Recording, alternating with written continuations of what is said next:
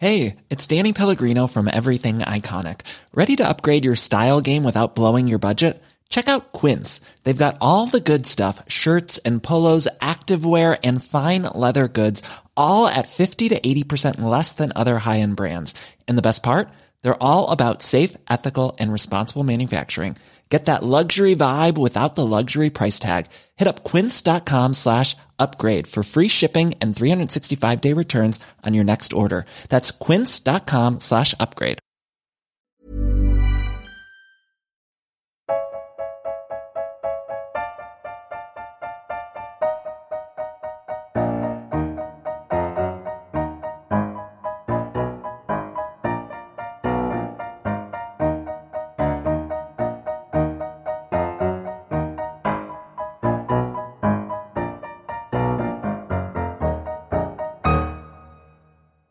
Welcome to episode three of the Failed Critic podcast.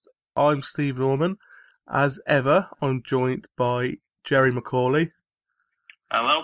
and James Diamond. Hello, everyone. Uh, this week we haven't got a new film to review for you because we've all been very busy. Uh, I've been to Barcelona on a stag do and James has been to a wedding. So we haven't managed to get to the cinema, but we have got a look at some of the new releases coming out this summer that we're all looking forward to. In Triple Bill, we will be looking at the best movie speeches, in our opinions, and we'll finish off with the good, the bad, or the ugly. Slight change to usual there. Uh, James, if you want to tell people how the podcast has been going in the last couple of weeks since we Oh, started yeah. up. Um, yeah, we're on to our third episode now. Uh, so I'm not sure whether we should set this in the Wild West or introduce some cuddly characters or even give Sofia Coppola a screen debut. Um, those are all things that went wrong in third episodes before. Hopefully, we'll just be talking about some good films instead. We've actually topped 100 downloads for episode two. So thank you to everyone who downloaded the podcast, and hopefully some of you are tuning back this time. We've got over 200 downloads for our first two episodes so far, so that's been beyond my wildest expectations. Uh, we've now added, as well as our American and our Canadian fans, we've now we've now got listeners in Singapore, Turkey, Mexico, Japan, and Germany as well. So uh, guten Tag and uh, how'd you say hello in Japanese?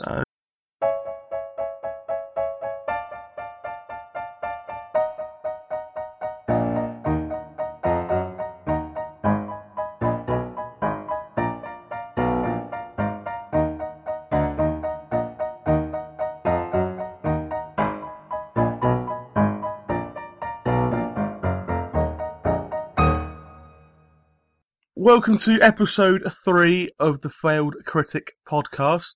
I'm Steve Norman. As ever, I'm joined by Jerry Macaulay Hello. and James Diamond. Hello, everyone. Uh, this week we haven't got a new film to review for you because we've all been very busy. Uh, I've been to Barcelona on a stag do and James has been to a wedding. So we haven't managed to get to the cinema, but we have got a look at some of the new releases coming out this summer that we're all looking forward to. In Triple Bill, we will be looking at the best movie speeches, in our opinions, and we'll finish off with the good, the bad, or the ugly. Slight change to usual there. Uh, James, if you want to tell people how the podcast has been going in the last couple of weeks since we Oh, started yeah. up. Um, yeah, we're on to our third episode now. Uh, so I'm not sure whether we should set this in the Wild West or introduce some cuddly characters or even give Sofia Coppola a screen debut. Um, those are all things that went wrong in third episodes before. Hopefully, we'll just be talking about some good films instead. We've actually topped 100 downloads for episode two. So thank you to everyone who downloaded the podcast, and hopefully some of you are tuning back this time. We've got over 200 downloads for our first two episodes so far, so that's been beyond my wildest expectations. Uh, we've now added, as well as our American and our Canadian fans, we've now we've now got listeners in Singapore, Turkey, Mexico, Japan, and Germany as well. So uh, guten Tag and Uh, how how'd you say hello in Japanese? Uh, so I, I don't know, and I don't Jerry's really got languages. Jerry knows Spanish. Konnichiwa. Is it Konnichiwa. Konnichiwa to everyone in Japan. Excellent. Um, we're quite big in Seattle. Five downloads in Seattle. Wow. Uh, California is fourth in our list of regions of the world. We've got six downloads in California. Could well be three people who've downloaded both episodes, but still, hello, California. Nice to know we we've got our foot in the door in Hollywood anyway. And um, we've also had some really good feedback, some positive feedback, some constructive feedback.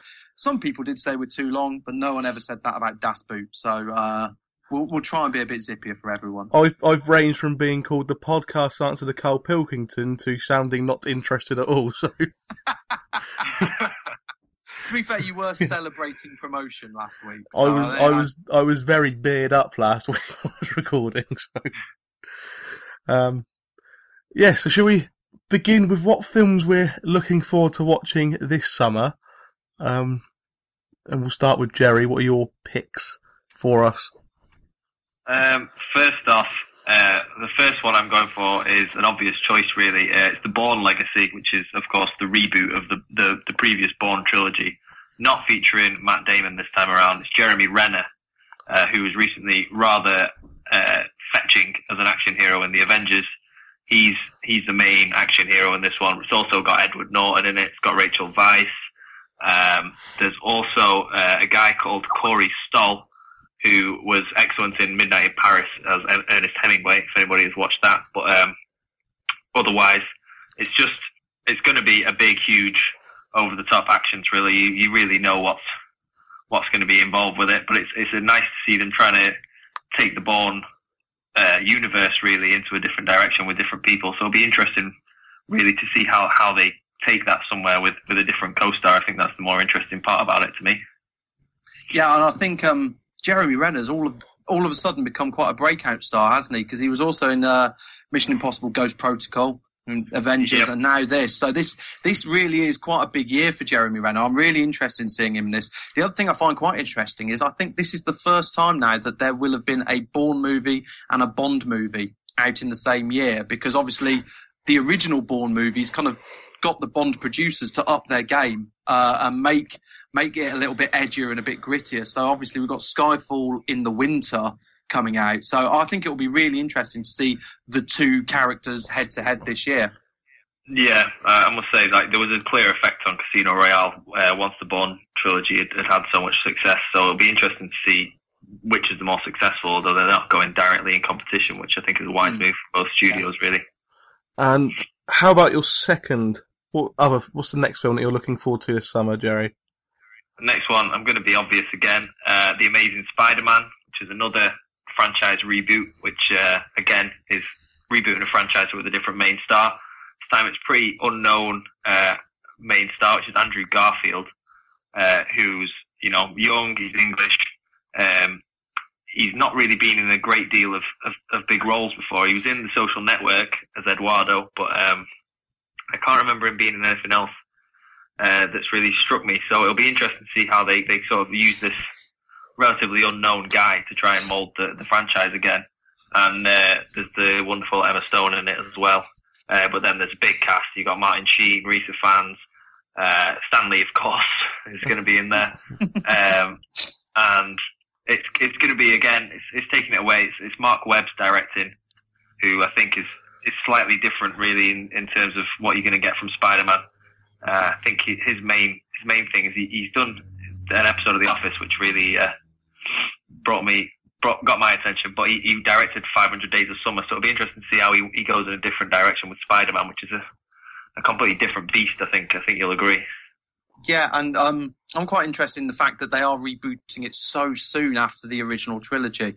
Uh, well, I say the original trilogy, the most recent trilogy. So I think that's quite interesting. I do. remember Andrew Garfield's also in Never Let Me Go. I don't know if you've seen that, but he's very interesting in that. I think it's going to be interesting. I I'm very excited about seeing Martin Sheen back on screen as well. To be honest, I do like Martin Sheen a lot. So it's it's something that I think I'll be going to see definitely. Yeah, Martin Sheen as, as, as Uncle Ben is, is going to be uh, a nice a nice moment for uh, everyone everyone interested in cinema. Really, I think. And how about the final film that you're looking forward to seeing this summer? My final one, it's not well. It's technically it's summer if you if you're being really optimistic about the weather, but it's actually coming out next week. Uh, it's called Jeff Who Lives at Home.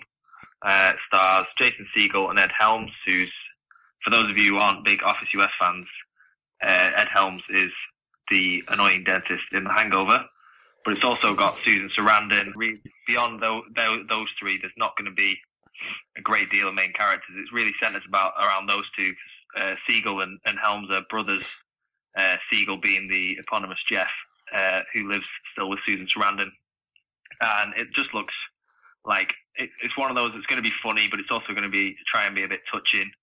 Um, it's going to be a bit of an adventure, a bit of brotherly love, and really it just looks quite nice. And it, it reminded me as well of uh, one of my favourite films, which is uh, Lars and the Real Girl. It has that kind of look and atmosphere about it, so I'm really looking forward to seeing if it, if it lives up to my expectations. How about yourself, James? What are you looking forward to seeing this summer? Okay, my my first choice is I love weird action films with time dimensions to them. This one reminds me a little bit of 12 Monkeys, especially as it has Bruce Willis in it as well. It's Looper. Um, it, it's got, uh, Bruce Willis, it's got uh, Joseph Gordon-Levitt in, Emily Blunt, and the uh, idea behind it is uh, Joseph Gordon-Levitt plays a looper. He's someone who kills people who have been sent back in time. Uh, so he can't travel forward in time. He's in the present, and in the future, people send fugitives and other kind of low lives back in time where he kills them. So they've basically been completely disappeared out of time. Someone gets sent back to him that he lets escape, and it turns out it's his future self. So now his future self, played by Bruce Willis, is trying to hunt him down. Uh, but at the same time, if he kills him, uh, then Bruce Willis will end. It's going to have loads of time travel paradoxes, which I absolutely adore trying to work them out myself. It's also got uh, Paul Dano in, who's you know, really, really good actor. Jeff Daniels. Um, it's got a great cast. Really, really interested in this one. So I think this could be the kind of surprise big, big hit of the summer. How about your what's up? Well, what's up next for you? Uh, my, my next choice is Lawless. Now, this is from the director of The Road and The Proposition, uh, John Hillcoat, and it's also written by Nick Cave. Uh, those of you who know Nick Cave's music will know he's a fantastic storyteller in song. Uh, he also did The Proposition. He did a brilliant job on The uh, Proposition, in my opinion. And he's come together and built a story set in prohibition times. It's about bootlegging. It's about a gang of brothers who attract the attention of a, a local gangster and then the law. Now, the local gangster is played by Gary Oldman. The law enforcer, the corrupt law enforcer, is played by Guy Pearce. And two of the brothers are Tom Hardy and Shia LaBeouf, uh, who I'm I'm unsure. The, rest of the acting talent in this looks fantastic. I'll be honest, I'm unsure of Shia. However, I'm willing to give him a go because this really reminds me of, it brings up echoes of the Untouchables and also that kind of Wild West law time. Not of the Wild West, but when cops could get away with anything, of LA Confidential and the computer game LA Noire. So very, very excited about that one. Yeah, I'm I'm I'm also looking forward to this one. Uh, Tom Hardy in a western is, is a pretty dream combination, really. I like westerns, I like Tom Hardy, so uh, very much looking forward to this one. It's also got um, the girl who played Alice in Wonderland in the Disney remake. I think Mia Wasikowska. I'm not gonna. I, I was going to say I had it written down, and I thought I'm going to leave that out because I'm not sure how to pronounce that properly. Yeah, no, well, I'm I'm sorry, Miss whatever your name is, if I've if I've offended you with my mispronunciation of your of your name there. But uh, be interesting to see her take on a, a different role. so far, she she's really played quite English characters. She was Jane Eyre as well, if I remember rightly. So yeah, be nice to see her in something uh, completely different. Um, well, on to the films that I'm looking forward to seeing this summer. I've, I've got one more there. Sorry, I've okay. got one more. Yeah, I know. Yeah, terrible. Um, no, I, I, I can't leave this one out. I'm really excited. Uh, did any of you see a trailer back in 2008? Uh, the tagline was In 1945, the Nazis went to the moon. In 2018, they're coming back. It's a film called Iron Sky. It is the biggest Finnish production of all time. It's got a six million pound budget, a lot of which was actually crowdsourced. Um, fans have donated to get this film made based on the strength of a trailer from four years ago. Um, it look it has better CGI than a lot of big budget Hollywood films. For example, I saw Lockout recently, and the trailer's got a lot better CGI than that. The Nazis, fearing defeat, they all flew off to the moon, built a swastika-shaped moon base on the dark side of the moon, and they've been waiting for years to come back and invade Earth. And the only thing that stands between us and them is some kind of Sarah Palin US president. It looks cheesy, but it looks as fun as hell, and I cannot wait for Iron Sky. I mean, if you're the Nazis and you're gonna build a moon base, don't build one that looks like a swastika because it's it's gonna stick out. But I mean, that does sound brilliant. I do, even though all these things are most likely, well, 99.99 recurring, a load of rubbish. It is quite fun to read about all these Nazi occultism and moon base conspiracy theories. So I'm sure there's a film about Yeah. that, I'll be off to see it. Yeah, and I, I just think it's great that they have completely eschewed the studio system. They've raised money themselves, Mm. um, and it's been four years in the making. And whether it is good or bad, and and first rumours are it's not as bad as people feared. Um, uh, but and it's actually some people said it's actually that's quite good. It surprised a few people. Um, the very fact that they have just gone out and made this film completely out of the normal studio system is brilliant, and I really hope they make their money back and more on it. And onto the films I'm looking forward to seeing this summer. One of them, haven't even seen a trailer for. Ooh, All I've seen is a title. And there's some titles for films, like Snakes on the Plane, that you think, I have to watch that really, because it sounds that stupid, it's got to be good. And the name of this film is Abraham Lincoln Vampire Hunter. Yes. Great choice. Um, it, it's, it just sounds fantastic. Yeah, I'm not going to lie. Most of the most of the appeal of it for me is just that it's got such a ridiculous name. I'm like, well, that, that has to Yeah. be good. There's I no mean, possible all- way a film with that name can't be good. All I've seen that it's going to be co-produced by Tim Burton. It's starring somebody called Benjamin Walker, who I don't really know much about. But with a title like that, I have to see it. yeah, I've I've seen a trailer for it. My one, eh, the trailer looks actually pretty good. Uh, my one slight disappointment is it seems to focus on Abraham Lincoln being a vampire hunter before he became president. I was hoping for a bit more. He's a president by day, a vampire hunter by night, but it seems to be this was the man he was before he became president. That said, trailers can be misleading, so I could be completely wrong there. However, I, I'm gonna go, I'm gonna find time during the day to go to an empty cinema and see that definitely. And second film, The Dictator, starring Sacha Baron Cohen uh, and Ben Kingsley, as well as Anna Faris, Megan Fox, John C. Reilly, uh, tells the story of a North African dictator from a, a made-up country. Um, and from the trailers I've seen, it does look incredibly funny. I'm a big fan of Sacha Baron Cohen's work, whether it be Ali G, Borat, or Bruno, whether he's sort of the co-star or a secondary star in a film as he was in the Ballad of Ricky Bobby with um, Will Ferrell, or recently in Hugo, where he was kind of the comic relief and pretty good in that. Um, so yeah, it seems like he's a, Saddam Hussein style leader, although a very funny one.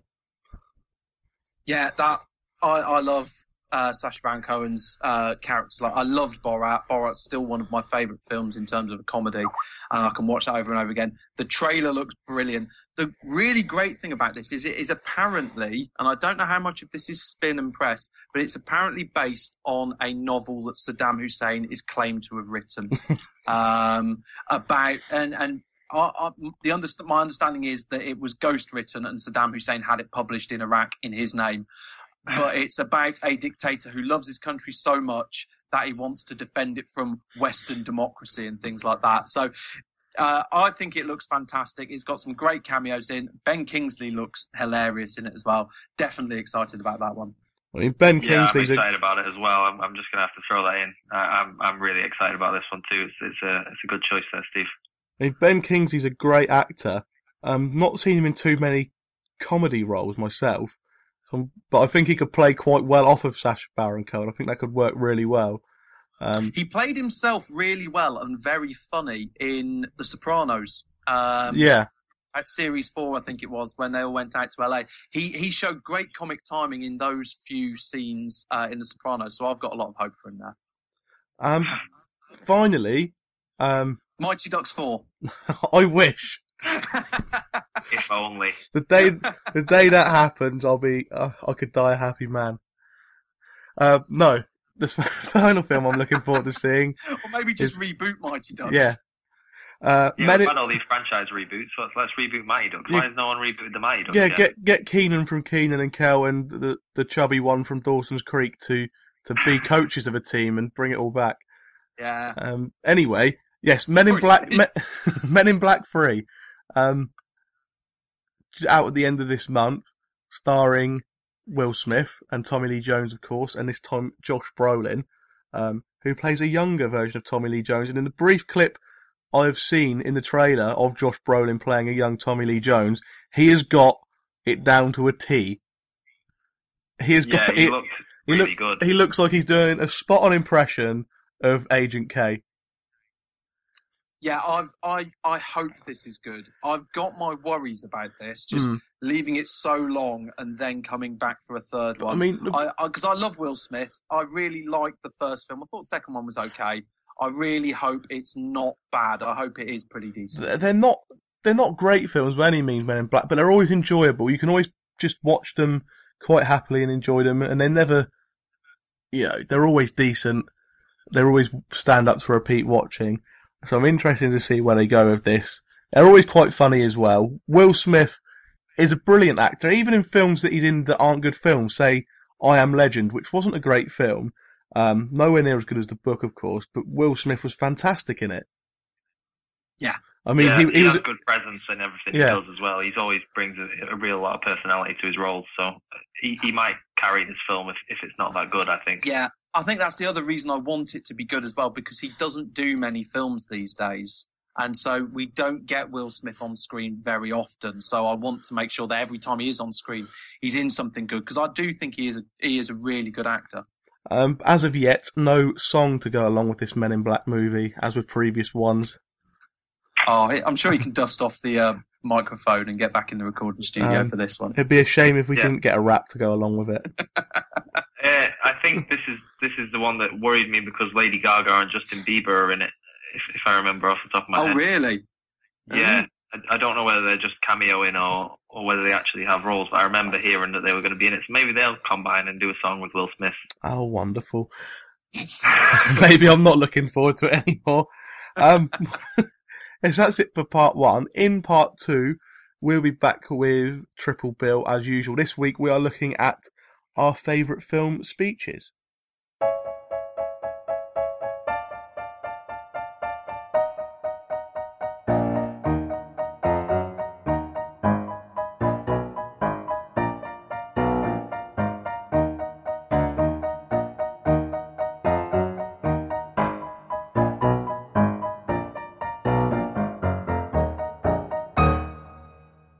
Welcome to Triple Bill, the part of the Fail Critic podcast where we look at the top three in a certain genre or area of film um, and pick our favourites and also ask for suggestions from yourselves, the listeners. Uh, so James is going to start off by telling us what some of the listeners sent in for this week's topic, the top film speeches of all time. Okay, a few that we've had in. Uh, I hope they don't cross over when anyone's here, but uh, there's a great speech in M, uh, which one of the lads on the forum mentioned, which I'm just having a look now to see. Uh, it's Lars Dudley. He also mentioned there's a few great ones by characters in 12 Angry Men as well. Um, I do know there is an Al Pacino. Al Pacino has come up a few times, and I'm going to put my hand up now and say I've got an Al Pacino speech, but I'm not sure if it's going to be the same one as we've got here. So I'll, I'll leave that until afterwards. Okay. Any others from the listeners or Just having a quick look here. Uh, there's a load of Al Pacino. Seems to do very well there. Um, and yeah, that's about it. We haven't had too many suggestions actually that I can spot. there was a shout out for Braveheart as well. I think. Was, oh yes, no, I was think I ignored Braveheart, but no, you're right. Someone did say Braveheart. It's a very famous speech, Mm. definitely. You'll Yeah. never take our freedom. Yeah, that that one. Close, to, close to making my selection, but didn't in the end. um, anyway, shall we start with our own? And James, let's start with yours. Okay, so my first choice uh, is actually from Team America World Police. I'm going to apologise now for the swearing, uh, but it's quoted, so that's why. Here's a clip. I don't know much in this crazy, crazy world. But I do know that if you don't let us fuck this asshole, we are gonna have our dicks and our pussies all covered in shit. Okay, so that is the. Uh, there are three types of people in the world speech: uh, pussies, dicks, and assholes. Basically, the story is Team America World Police. If you haven't seen it, it's the from the guys who bought you South Park, but it's marionette. It's about Gary, a Top Gun actor of uh, Team America, and he's addressing all the nations in the world at a big, big party being held by Kim Jong Il. And in two minutes, he manages to sum up the most accurate portrayal of US foreign policy ever committed to film, in my opinion. Uh, it's simple, it's funny, and it's actually quite beautifully performed by someone who isn't really an actor. So that is my number three choice. How about your number? That's a good choice. How about your number two choice? My number two choice is this is my Al Pacino choice. So my Al Pacino choice, because I think he had to be in here somewhere, comes from Scent of a Woman. Here is a clip. But I show you out of order. You don't know what out of order is, Mr. Trask. I'd show you, but I'm too old. I'm too tired. I'm too fucking blind. If I were the man I was five years ago, I'd take a flamethrower to this place. Okay, so that clip uh, was Al Pacino standing up at a disciplinary hearing for Charlie, who is a student at a prestigious school on a scholarship. He's being threatened with expulsion because he is refusing to name these kind of rich students who have pulled a prank and he knows who it was and the school are using him for leverage they're threatening him with expulsion to get names one of these rich students who who is covering up what's going on is actually it's a very young Philip Seymour Hoffman uh, in a really good role. Uh, this is Pacino at his angriest before he got a bit hammy, uh, as he did in later years. Uh, his fury at the whole system is magnificent. Um, I, I absolutely. This speech goes on for about six minutes, and it is such a beautifully worded speech. Uh, I cannot help but just sometimes stick it on YouTube and sit there and watch it. I, I love Pacino. I love him in this film, and I love this speech. How about your number one film speech of all time, then, James? My number one film speech of all time. Well, to be honest, how could I not have some Shakespeare in here? Uh, okay, Shakespeare, the the grandfather of theatrical speeches, and this is Laurence Olivier, one of the best Shakespearean actors of all time, delivering one of my favourite Shakespearean speeches. Here's the clip. We few, we happy few, we band of brothers. For he today that sheds his blood with me shall be my brother, be he ne'er so base. And gentlemen in England now abed shall think themselves accursed they were not here, and hold their manhoods cheap, while any speaks that fought with us upon St. Crispin's day. Okay, so that was from Henry V from 1944. The uh, the "We Merry Few, We Band of Brothers" speech. Um, so stirring. It's a brilliant speech saying, "Look, no matter how few of us there are, if there are a few of us to fight." This battle, then that means more glory between us all, and everyone will be so jealous that we weren't here to fight this battle. And I remember, just to clarify, last week I said that it would be uh, films with great speeches.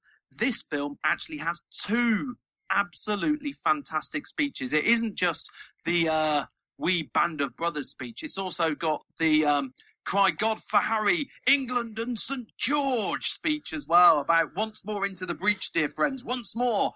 Uh, basically Olivier did this as a it was war effort it was to raise the morale of this country he agreed not to be in any films for 18 months to build up the suspense to him appearing on screen he, uh, screen he directed this It is a brilliant film, uh, filmed in Technicolor in 1944. It's a beautiful rendition of Henry V, and it is just absolutely amazing that in that time of turmoil, he managed to, he, he physically managed to rally this entire country as well as the fake troops he had on screen. So I love his performance in Henry V. I think it's one of the finest screen performances of all time, and this speech epitomises it. Yeah, I, I think you could have also uh, thrown in a couple of different versions of that speech, and they all would have been awesome. You know, any of the Kenneth Branagh versions as well, they still would have been brilliant. Exactly. So, uh, yeah, I looked at the Kenneth, and the Kenneth Branagh one is beautifully delivered. But I, I felt it's Olivier. Uh, I've got to stick Olivier in. It's my favourite three. Many people, if you've listened to the first two podcasts, might have expected me to go for Emilio Estevez in Mighty Ducks 2, Ducks Fly Together. But no, I haven't gone for that. But my first choice is a sporting movie. Mike Bassett, England manager. Uh, Mike Bassett, played by Ricky Tomlinson. Here's a clip of the speech. Yours is the earth, and everything that's in it. And which is more, you'll be a man, my son. Ladies and gentlemen, England will be playing 4 4 fucking 2. And well, for those of you who don't know the story, Mike Bassett is the unlikely choice for England manager after the top names in the world of football turn it down. Uh, sounds like a familiar story to all of us. he manages to scrape England to the World Cup in Brazil, but it looks like they're going to go out in a group stage. Mike Bassett has disgraced himself by getting drunk in front of cameras and in front of fans and has held a press conference. Many expect him to announce he's going to leave the England job, but he announces he's going to stay and fight on. The press deride him. They just shout abuse. They want rid of him. When Bassett recites the Rudyard Kipling poem If and ends it fantastically with England will be playing 4 4 fucking 2. I just wish Mr. Capello had done a press conference like that. I I would love it if any England manager, Roy Hodgson should be playing that to an England team at half time in the game they're not doing so well in to rouse them because I'll tell you what, it was brilliant.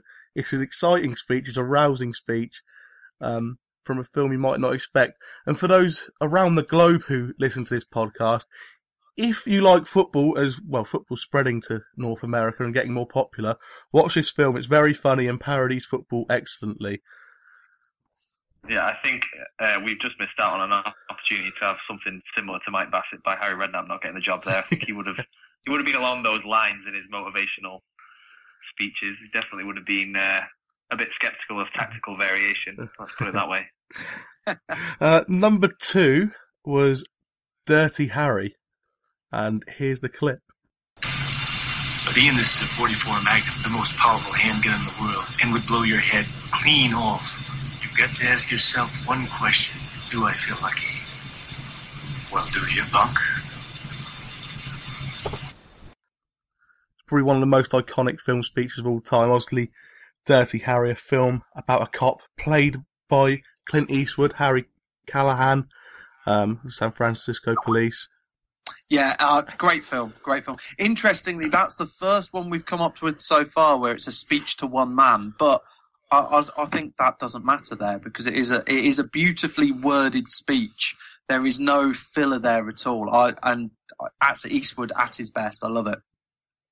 And finally, for myself, is the speech from Independence Day by President Bill Pullman uh, on the eve of battle on Independence Day. Coincidentally enough, Jeff Goldblum and Will Smith are off into space to take the shields down uh, on the alien spaceship. Much in a similar way to the way that the Death Star was blown up in Return of the Jedi, where two people go, well, some people go and take the shields down, the rest of them go and blow up the Death Star. Uh, I don't know if there's any reason why they're the same. But yes, the president gives a speech on the day, rouses the troops, and claims it's not just Independence Day for America anymore, but Independence Day for the whole world. Will not vanish without a fight. We're going to live on. We're going to survive. Today, we celebrate our Independence Day.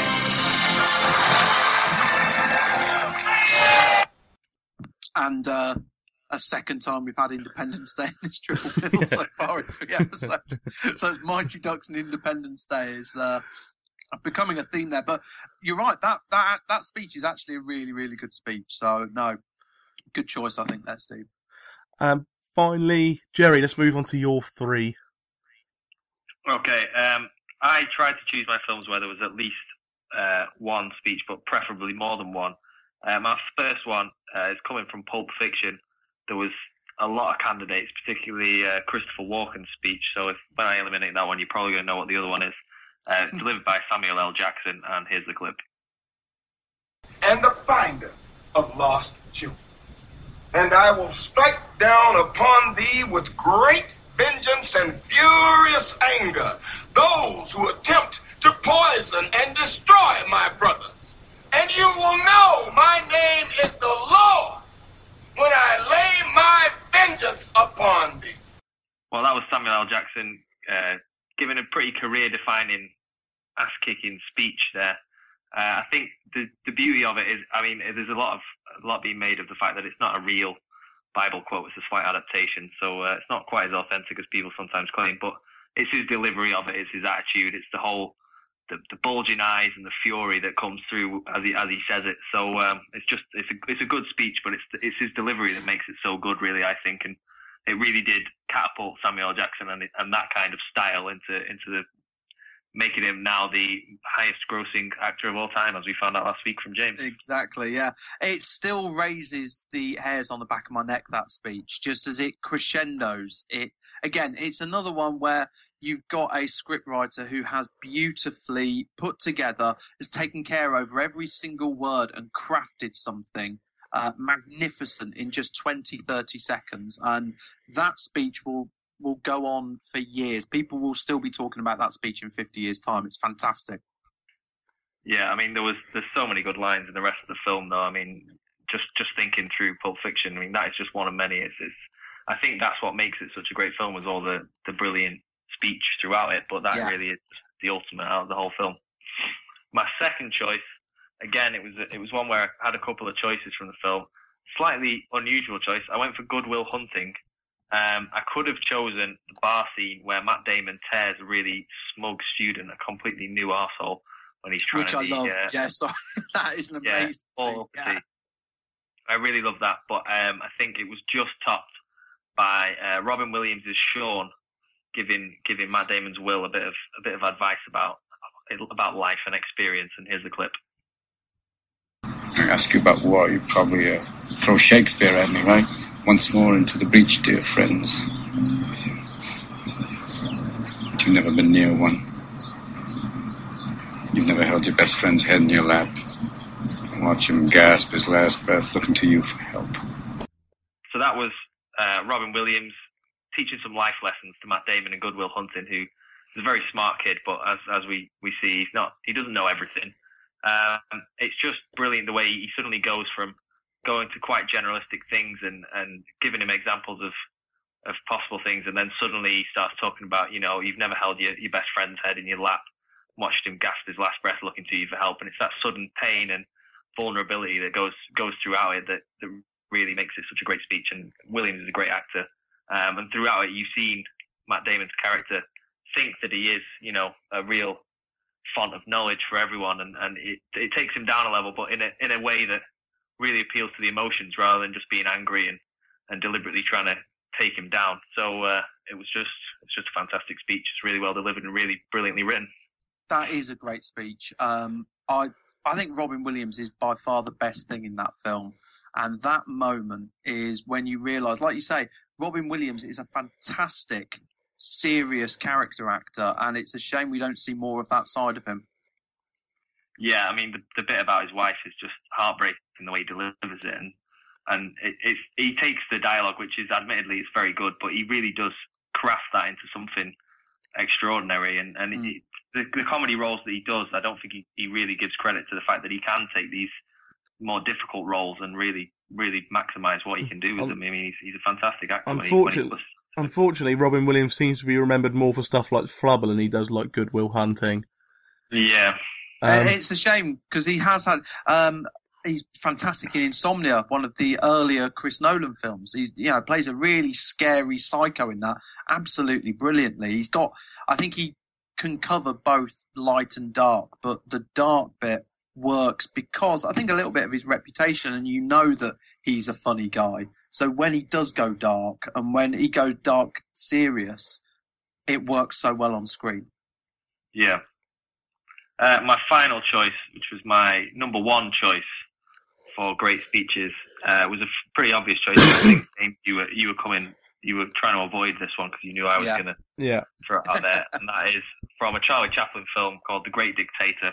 And in my opinion, it is the, the greatest speech in movie history. And here's a little snippet of it for you, for your enjoyment. I'm sorry. But I don't want to be a, an emperor. That's not my business. I don't want to rule or conquer anyone. I should like to help everyone if possible. Jew, Gentile, black man, white.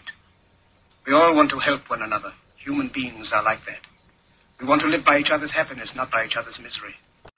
That was Charlie Chaplin as as the great dictator trying to stir world peace and unity and feelings of love and happiness among people. And really, it's a, just a great rant. He takes apart the whole modernization of, of culture and society and the hatred that, that seems to overwhelm everything sometimes. And uh, it's just a fantastically emotional speech, but without being too uh, cheesy, shall we say. It's it's really a, an appeal to to improving the world and improving ourselves, and it's just it's just overall, it's just blows me away every time I hear it, and it's by far the best speech in movie history, in my opinion. I mean, you can argue that all you want, but I'm not going to change my mind on that one.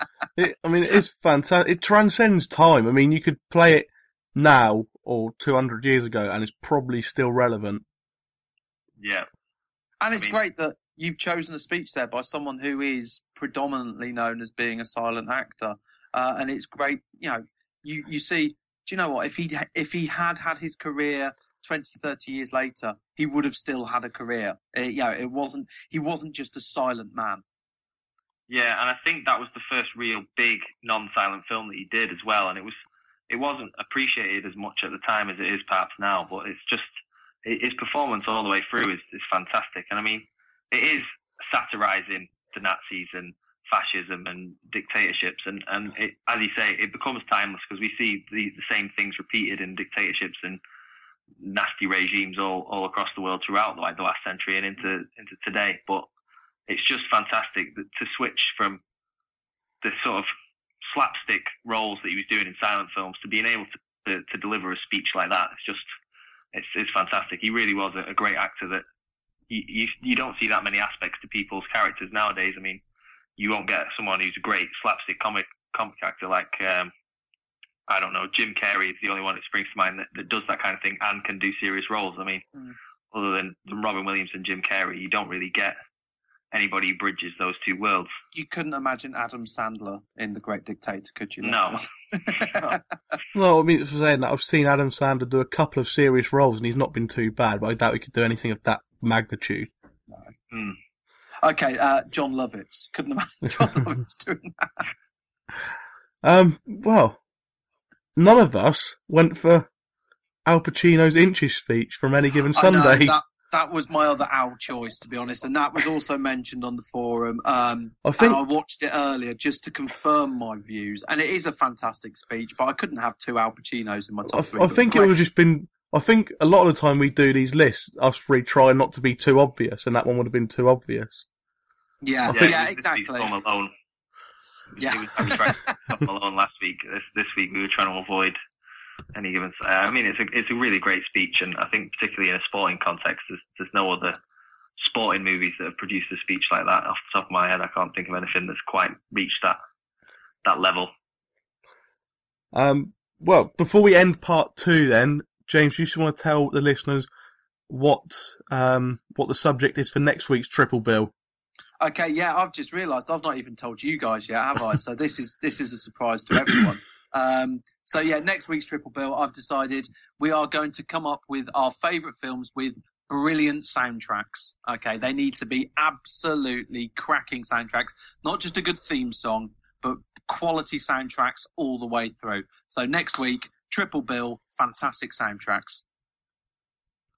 And just quickly, where can the listeners send or post us their suggestions if they've got any? Okay, you can uh, tweet them to me at at the failed critic, or just use the hashtag failed critic hashtag on Twitter, and I'll see them there. You can uh, post them in our new official thread on the Football 365 forum, or you can leave comments after where you've downloaded this pod on our Libsyn page. Okay, well, that's it for part two. In part three, we'll be back with the good, the bad, or the ugly, where we take a look at some of the films we've been watching this week.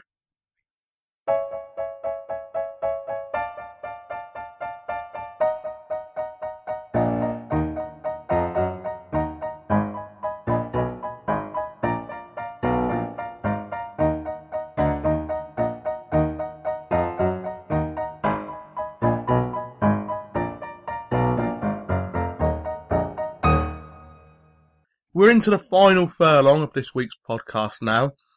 Um, as I said, called The Good, The Bad, or The Ugly. A bit of a change to previously, but the format's still the same. We're going to go through some of the films that we have watched this week and give them a bit of a review for you. Uh, James has been to a film festival this week, so we'll let him start with what he's been watching there um, and which film festival it was. Yeah, thank you very much, Steve. I went to Sundance London uh, last weekend. It was it took place at the Cineworld at O2. Robert Redford was there. I didn't see him though. Uh, Prince Charles was there, uh, introducing his new ecological film that he's produced. I, however, went on a Sunday morning uh, to see Safety Not Guaranteed. Firstly, Sundance London, a little bit soulless. I'll be honest. It felt like I was just going to a cinema on a Sunday morning. There wasn't too much atmosphere about it all. It might just be because all the crazy festival people don't bother to go and watch films on a Sunday morning. Uh, maybe I was the fool. I don't know.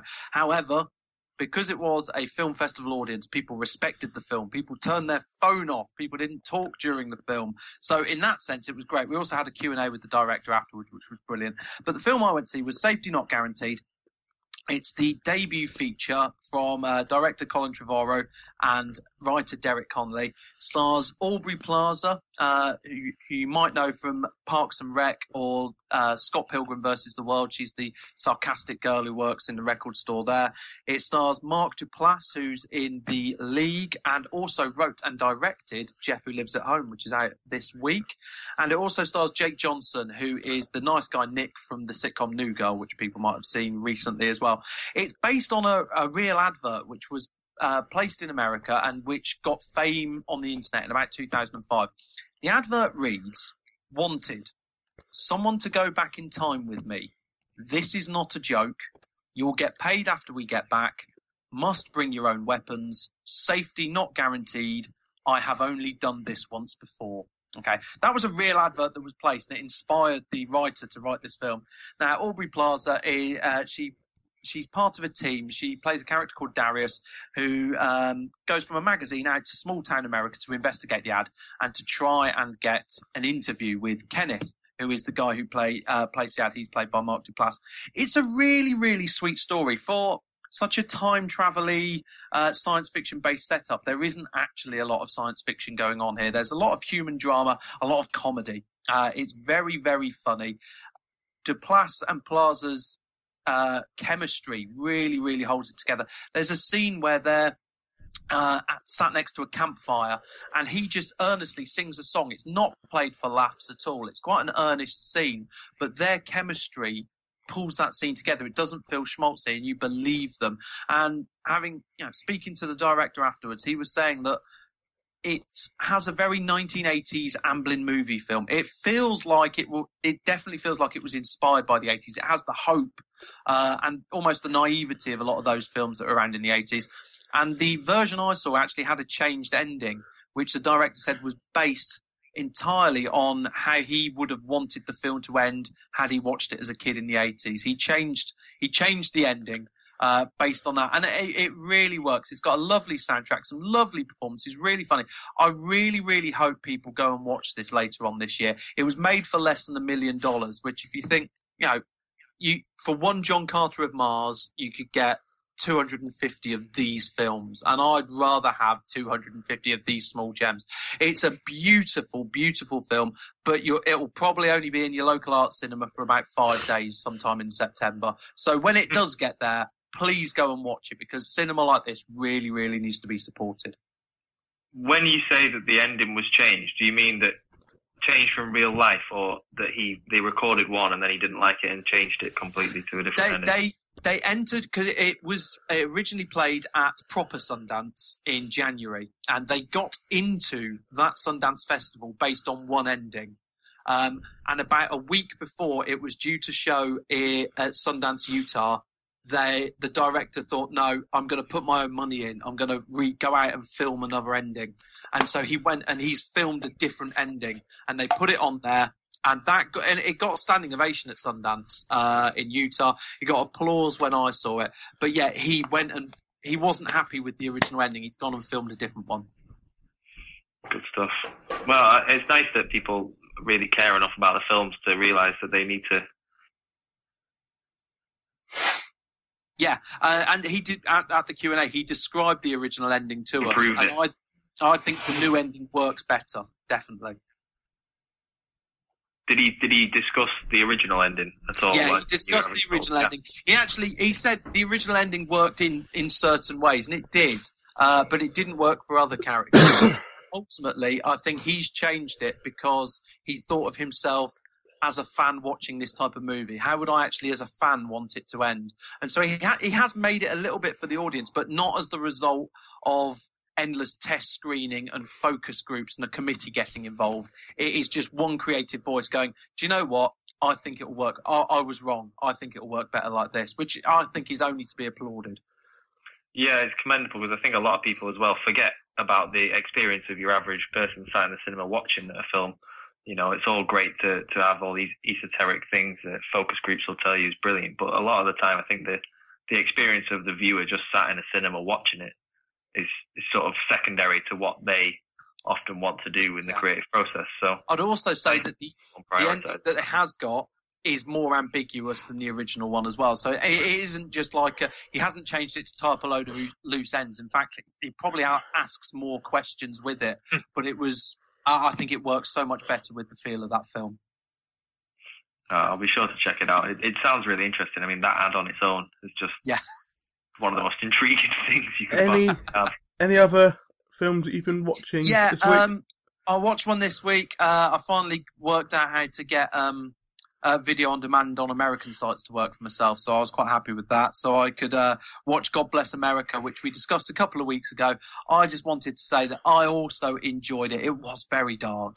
Um, and in fact, the opening few minutes, I realised my wife would never be able to watch this film um, simply because you know there's a fantasy that goes on in the first few minutes, which if you're not going to buy into it there and then, you're not going to enjoy this film. But as someone who has, I'll be honest, fantasized about shooting people in the face for using their phone in the cinema, I was a big fan of this film. So I really, really enjoyed God Bless America. Uh, so I only had, I've only got one other film I want to talk about this week, and I'm not even sure I want to talk about it to be honest. But I was at my sister's house on Saturday morning, and there was a load of girls getting ready for a wedding. Um, and someone put Sex and the City, the movie, on. I've never seen One it. or two? Uh, the first one. Oh, it's Okay, probably the best out of the two. Yeah, all right, I've never okay, seen. so I've never seen them. I've, seen no, them, I've never seen them. I've just. Oh, right. I know. I've heard two is horrendous. Even my wife will say that two is a horrendous racist mess. However, That was the one that brought out a big feminist outcry, wasn't it? The second one. It That was, yeah. Oh, yeah. But the, I'll be honest. I think I was the only one actually paying attention to this. It was quite girly background noise for everyone else, but I thought no, as my in my new role as a, a critical uh, voice in the cinema world, I, I need to pay a little bit of attention to this. I'll be honest. I quite enjoyed the original TV series. I wouldn't search it out, but I'd watch it if it was on. It was on HBO, and there was, even if you didn't like it that much, you could tell it was it had a creative vision. It had it had a definite voice. This film has no artistic vision, uh, basically no artistic merit whatsoever. Carrie Bradshaw, played by Sarah Jessica Parker, gets jilted again and spends half the movie as if someone has died. I, I it, actually no. half the movie is if someone has massacred her entire family. At one point, she goes away on honey on the honeymoon anyway. Um, and it's in Mexico, and she's got the shutters down in her room. It's like the end of Apocalypse Now. Well, love can You know, feel like a massacre sometimes, sometimes, James. it, it can do. And maybe I'm a bit harsh on Carrie Bradshaw. I just cannot understand how any woman would aspire to be Carrie Bradshaw. She is the most self-obsessed, horrible woman I have ever seen depicted. Some of the other characters are okay. Uh, Kim Cattrall as Samantha has some good lines and pretty much is the mo- the only positive thing of this film. However, Carrie Bradshaw, who is the woman that all these women are meant to aspire to, uh, they want to be. She is nasty. She, uh, at one point, they're feeding her pudding through a spoon. She's pathetic. Uh, oh, she says, "Will I ever laugh again?" and says it with a straight face. And it's not said in jest. It, it's so melodramatic. It's like a Spanish soap opera. I was so annoyed. It took itself so seriously, and it completely went against the spirit of the original TV series. Um, you know, she gets an assistant. I don't know why this woman needs an assistant in the first place. She she buys shoes and she mopes around her apartment. She gets an assistant. At one point, she says, "Saint Louise, you've brought me back to life." Oh, it's sickening. It there is racism in this. There is faux feminism, which is actually setting back the sisterhood by years. And to top it all off, it is longer than Goodfellas. Okay, it is two and a half hours long. I don't know how I survived without shooting myself. I absolutely loathe this film and everything it stands for. Touche. Jerry, what have you been watching this week? Uh, thankfully, not Sex and the City. I'd like to like to echo James's sentiments about how horrible and horrendous I find Carrie Bradshaw, and in fact, the whole series. I don't I don't have any redeeming qualities to, to find in that either. I, I'm I'm even more extreme than you. I think the whole thing is just appalling. Anyway, my films. Uh, the good film that I watched this week uh, was a bit of an unusual one. It was called Breathing, or Atmen in its original language. It was an Austrian film. Um, tells the story of a 19 year old Austrian uh, lad called Roman. He spent his whole life in institutions because his mother abandoned him when he was a baby. And when we meet him, in the juvenile detention center um, for accidentally killing uh, someone in one of the previous institutions he was in. Uh, and he's he's waiting on a parole hearing to see if he can get released, and he needs a job to try and help his chances of, of being released. And they let him out on, on day release to go and work. Um, which is a quite unusual situation, but it's obviously pretty normal in, in Austria. Um, and he, he's looking around and it starts off and he's, you know, he's having failed attempts at finding employment. He's very reluctant about the whole thing, but he, they advise him that he needs to, to find a job and he spots an ad in the paper for an undertaker's, uh, and he decides to try it. And it goes on from there and it's just, it was a fantastic film. I absolutely loved it actually. The more I think about it, the better it gets.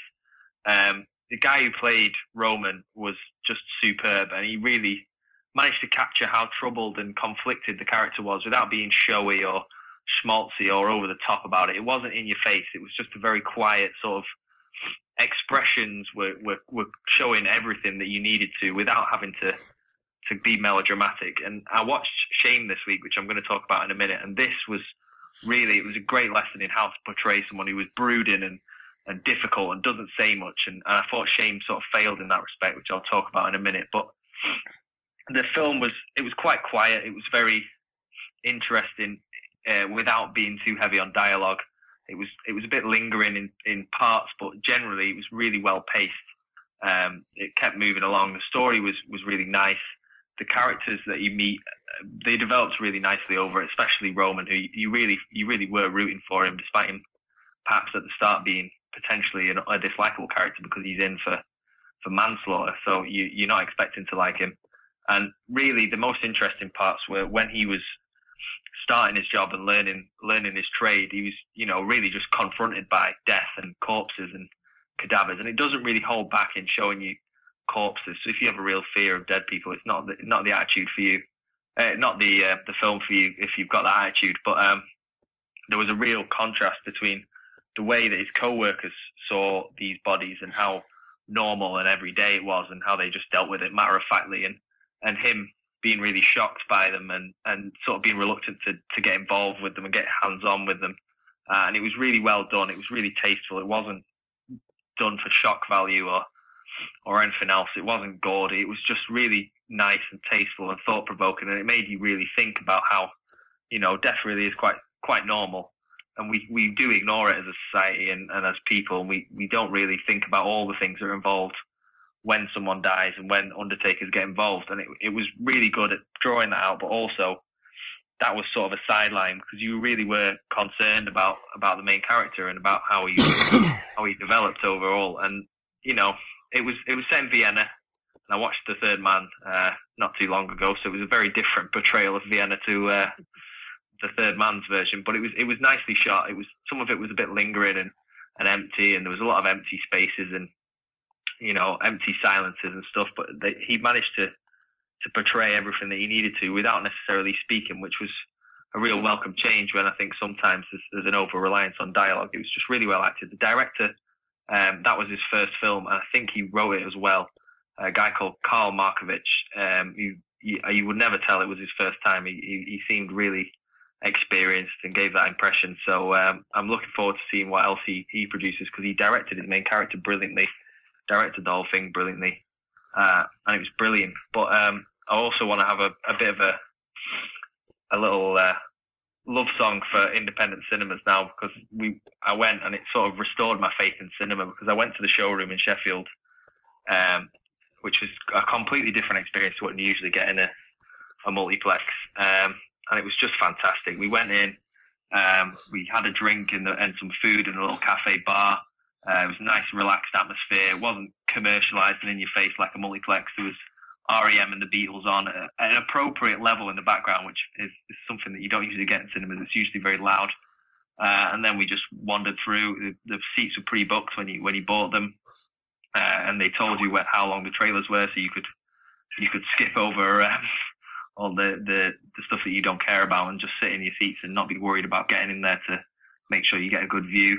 Uh, you could take drinks in. They've got a really good selection of beers. There was like seven or eight beers and local ales. They had Staropramen and they had all sorts of continental lagers. So, and wine and stuff and spirits. And it's just it's a much better way to watch your films than your standard multiplex experience, really. And we talked about um, The Hobbit and how they needed to increase the gap between your cinematic experience and your home experience in order to keep people coming to the cinema. But that really is, is how to do it, in my opinion, rather than technology it's make it a really nice experience. It was a whole, um, it was a whole day out really. We went and had food. You could eat, you could drink, you could talk, and it, it was a nice atmosphere to be there all for a long time, other than than just you watching your film. So it was just fantastic. So I mean, just a bit of a call to people support your local independent cinema if you have one, uh, and anybody who's near the showroom.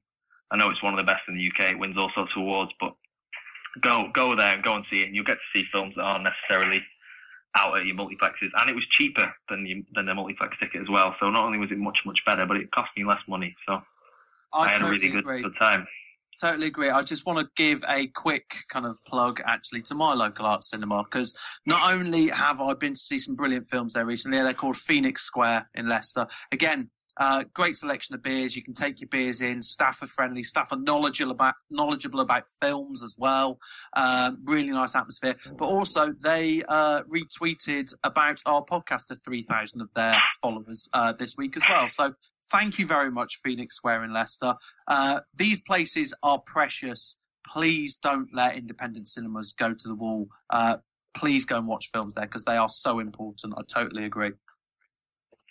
Yeah, it was it was just fantastic. It really like restored my faith in cinema. As I say, it really reminded me of what it should be like, and, and not the sort of horrible multiplex experience that you sometimes have, and that I had with the Avengers when there was people rustling and stuff.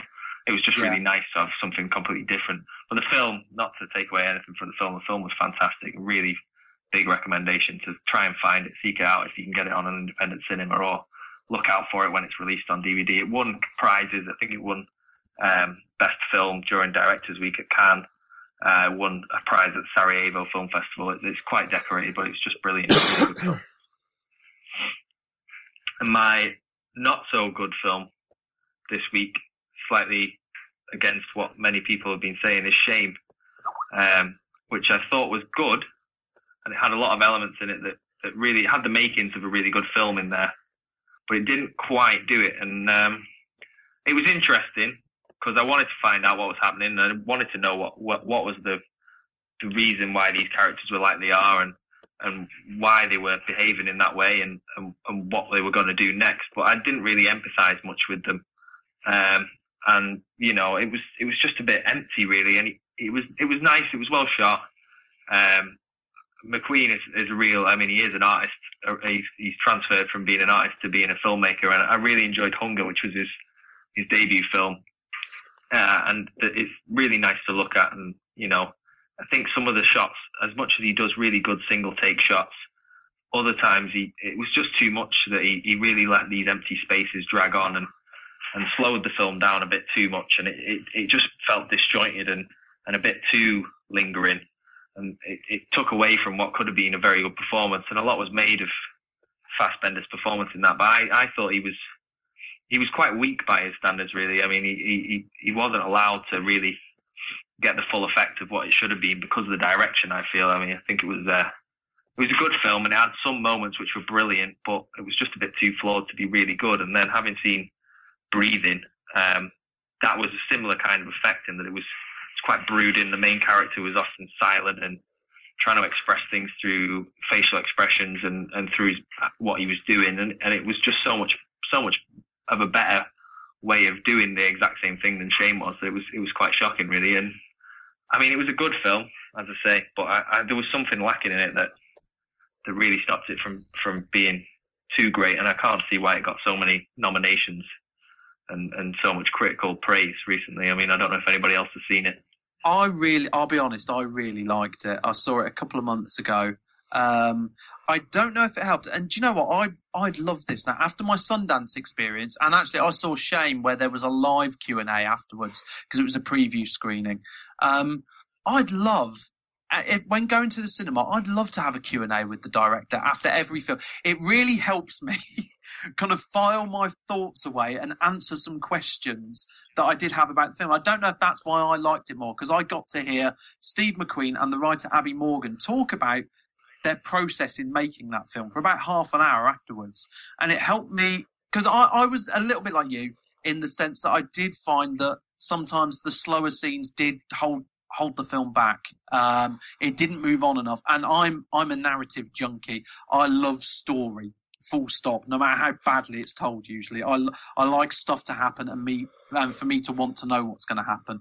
Um, but in a way, having heard Steve McQueen talk about the film and think, and I've thought about the film quite a lot since I saw it.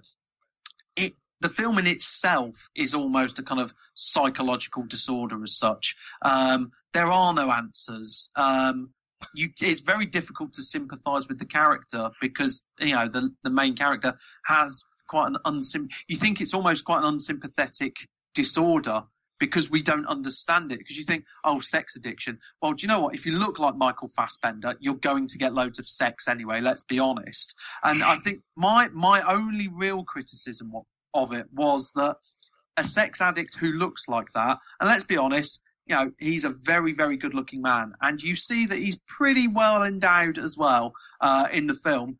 Do you know what? If he's if he is a sex addict, he's not going to have a lot of problem fulfilling that addiction, is he? Women are going to fall at his feet, basically. I think it would have been a bit more interesting if it had shown a sex addict who has less chance. With you know, I, I think that my only criticism would be it would have been a more interesting film with a less uh, traditionally good looking bloke in the main role who would have yeah the fact is he had easy to be honest he had access to women and he had a lot of money he could fulfill his addiction quite easily um, and yet it still kind of destroyed his life almost i think it just would have been a bit more interesting with someone less good looking in that i'd also like to say i thought Carrie mulligan was excellent in this role as well but um, a lot of people disagree with me on that. Maybe that's just because I love Carrie Mulligan too much. Yeah, that, I thought she was a bit weak in it. Really, I thought her accent was all over the place as well, which was a bit. I think that took away from it. Yeah. Although what, one of my favourite uh, scenes and shots of cinema this year is the um, the close up on her, the long shot close up on her singing uh, "New York, New York" for about three and a half minutes. That that is a beautifully shot scene. It reminded me a little bit of um, Sinead O'Connor's "Nothing Compares to You" in the sense, you know, you just you see all the emotion in her face. It's just a close up on a face singing an entire song, and you don't see in today's kind of films, film world, film culture, you don't see directors who've got the patience to hold a shot for four minutes. Uh, and it, uh, at least in that sense, I think uh, McQueen is to be uh, applauded for having the bravery to do that. Yeah, I really he did Hunger, which I really really enjoyed. And Yeah. I think that's got 16, 16 minutes and something. Yeah, yeah, ridiculously long shot. Yeah, one of the best best scenes that I've I've seen. But I think in this, I could see from his previous work what he was trying to do, and and you know, I think the emptiness of it was trying to say something about their lives and how empty their lives were. But really, it just it just didn't quite do anything for me. It was it was a good film, but I think it was it was far too flawed to really do anything more than that for me. Anyway, uh, we need to start wrapping things up now. So, James, do you just want to tell the listeners what's in store next week and where they can get in touch with us, etc.? Okay, yeah. Uh, so next week we are going to be reviewing Dark Shadows, the new Tim Burton, Johnny Depp, and I'm pretty sure Helena Bonham Carter's going to show up somewhere I in that don't film. think she's actually Uh, in it I imagine it's going to have a soundtrack by Danny Elfman as well. Yeah, let, let's see if he's going to surprise us at all. But that's what we will be reviewing.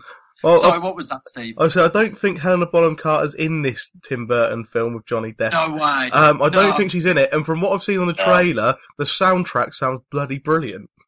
Yeah, there's a very good 70s Very- yeah. soundtrack. Yeah, no, that's very true. Um, so, yeah, we're going to be reviewing Dark Shadows. We are, and talking of soundtracks, we're going to be talking about our three favourite films with absolutely fantastic soundtracks.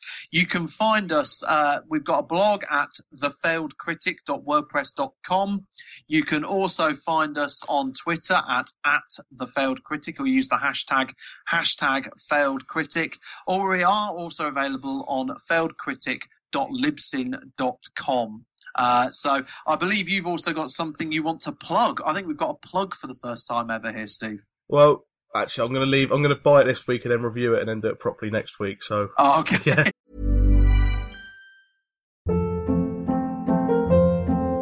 Hold up. What was that? Boring. No flavor. That was as bad as those leftovers you ate all week. Keke Palmer here, and it's time to say hello to something fresh and guilt-free. Hello Fresh. Jazz up dinner with pecan-crusted chicken or garlic butter shrimp scampi. Now that's music to my mouth. Hello Fresh. Let's get this dinner party started. Discover all the delicious possibilities at hellofresh.com.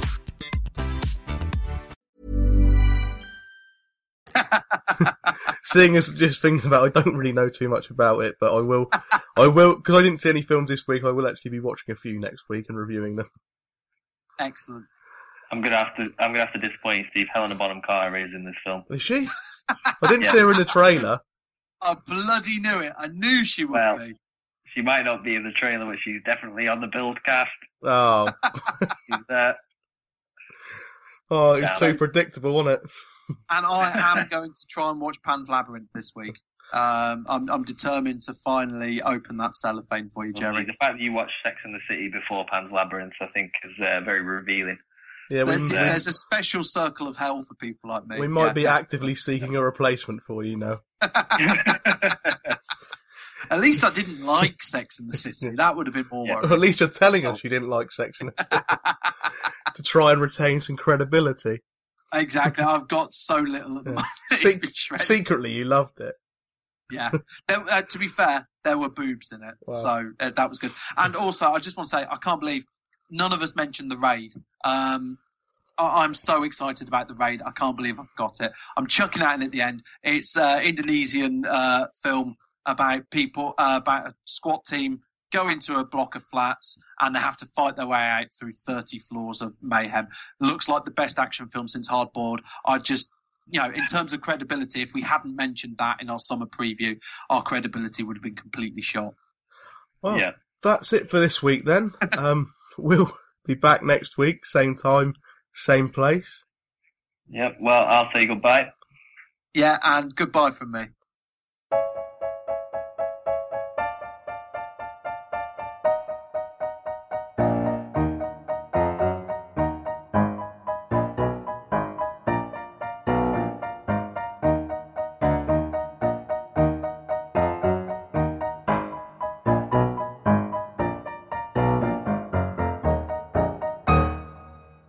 This really is quite a big year for Jeremy Renner. I'm really interested in seeing him in this. The other thing I find quite interesting is I think this is the first time now that there will have been a Bourne movie and a Bond movie out in the same year because obviously the original Bourne movies kind of got the Bond producers to up their game uh, and make make it a little bit edgier and a bit grittier. So obviously we've got Skyfall in the winter coming out. So I think it will be really interesting to see the two characters head to head this year.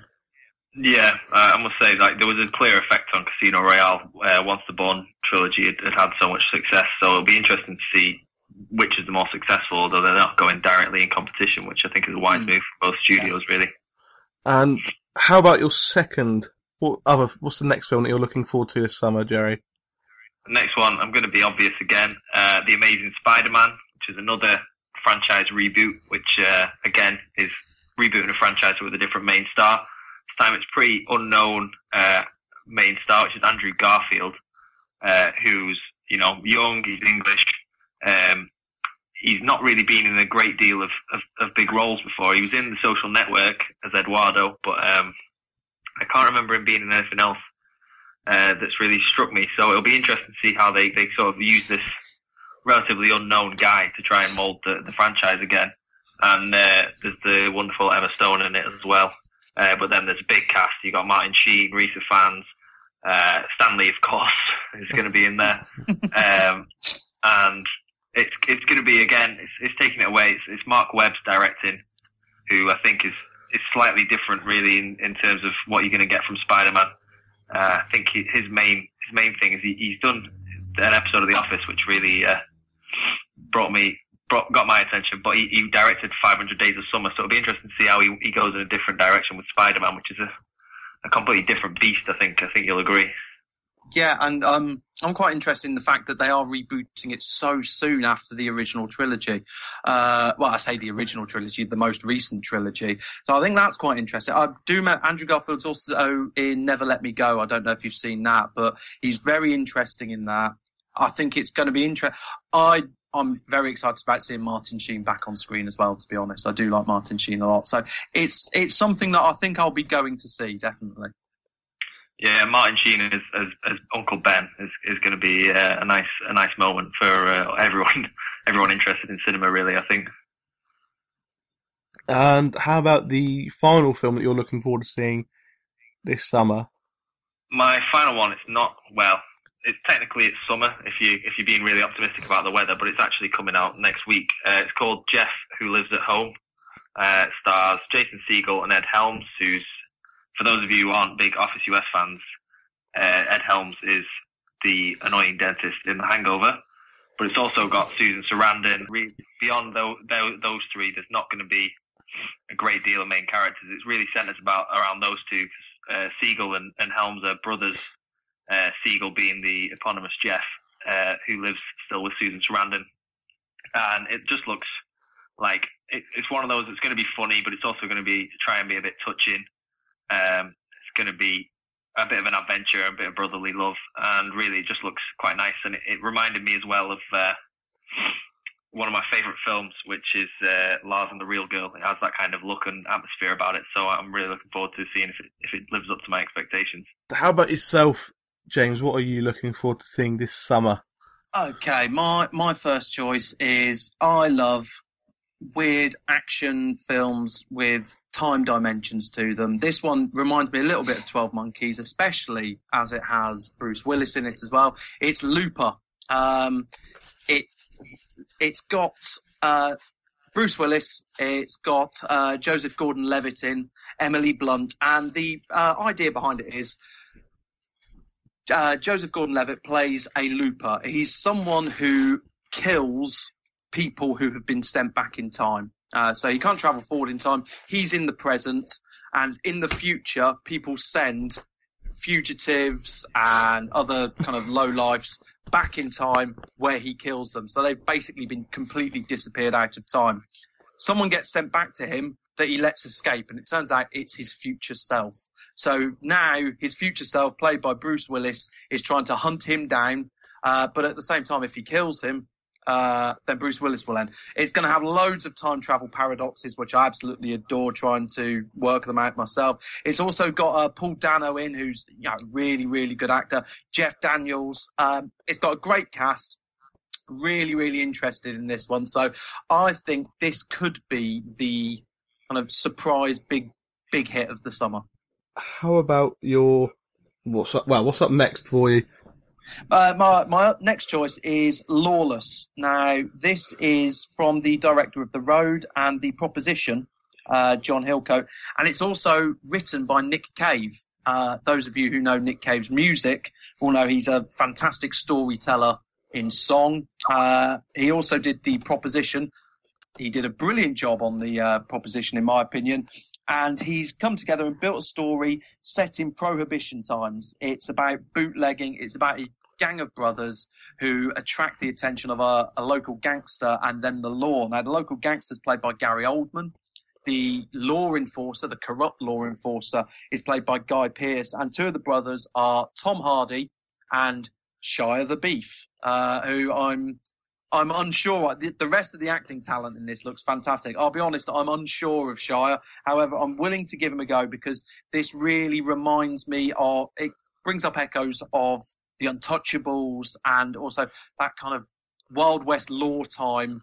Not of the Wild West, but when cops could get away with anything, of LA Confidential and the computer game LA Noire. So very, very excited about that one.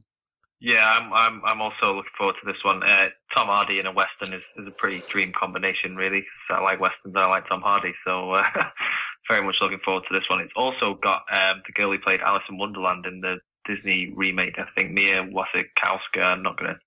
I, I was going to say I had it written down, and I thought I'm going to leave that out because I'm not sure how to pronounce that properly. Yeah, no, well, I'm I'm sorry, Miss whatever your name is if I've if I've offended you with my mispronunciation of your of your name there. But uh, be interesting to see her take on a, a different role.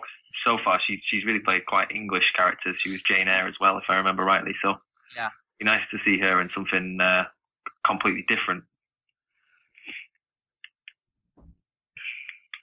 Um, well, on to the films that I'm looking forward to seeing this summer. I've, I've got one more there. Sorry, I've Okay. got one more. Yeah, I know. I'm, yeah, terrible. Um, no, I, I I can't leave this one out. I'm really excited. Uh, did any of you see a trailer back in 2008? Uh, the tagline was: "In 1945, the Nazis went to the moon. In 2018, they're coming back."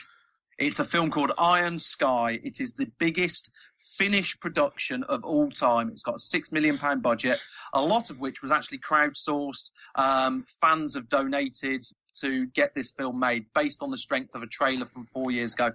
Um, it look it has better CGI than a lot of big budget Hollywood films. For example, I saw Lockout recently, and the trailer's got a lot better CGI than that. The Nazis, fearing defeat, they all flew off to the moon, built a swastika-shaped moon base on the dark side of the moon, and they've been waiting for years to come back and invade Earth. And the only thing that stands between us and them is some kind of Sarah Palin US president. It looks cheesy, but it looks as fun as hell, and I cannot wait for Iron Sky. I mean, if you're the Nazis and you're gonna build a moon base, don't build one that looks like a swastika because it's it's gonna stick out. But I mean, that does sound brilliant. I do, even though all these things are most likely, well, ninety nine point nine nine recurring, a load of rubbish. It is quite fun to read about all these Nazi occultism and moon base conspiracy theories. So I'm sure there's a film about that, I'll be off to see it. Yeah, and I, I just think it's great that they have completely eschewed the studio system. They've raised money themselves, Mm. um, and it's been four years in the making. And whether it is good or bad, and and first rumours are it's not as bad as people feared. Um, uh, but and it's actually some people said it's actually that's quite good. It surprised a few people. Um, the very fact that they have just gone out and made this film completely out of the normal studio system is brilliant, and I really hope they make their money back and more on it. And onto the films I'm looking forward to seeing this summer. One of them haven't even seen a trailer for. Ooh. All I've seen is a title. And there's some titles for films, like Snakes on the Plane, that you think, I have to watch that really, because it sounds that stupid, it's got to be good. And the name of this film is Abraham Lincoln Vampire Hunter. Yes, great choice. Um, it, it's it just sounds fantastic. Yeah, I'm not going to lie. Most of the most of the appeal of it for me is just that it's got such a ridiculous name. I'm like, well, that, that has to Yeah. be good. There's I mean, possible all- way a film with that name can't be good. All I've seen that it's going to be co-produced by Tim Burton. It's starring somebody called Benjamin Walker, who I don't really know much about. But with a title like that, I have to see it. Yeah, I've I've seen a trailer for it. My one, eh, the trailer looks actually pretty good. Uh, my one slight disappointment is it seems to focus on Abraham Lincoln being a vampire hunter before he became president. I was hoping for a bit more. He's a president by day, a vampire hunter by night, but it seems to be this was the man he was before he became president. That said, trailers can be misleading, so I could be completely wrong there. However, I, I'm gonna go, I'm gonna find time during the day to go to an empty cinema and see that definitely.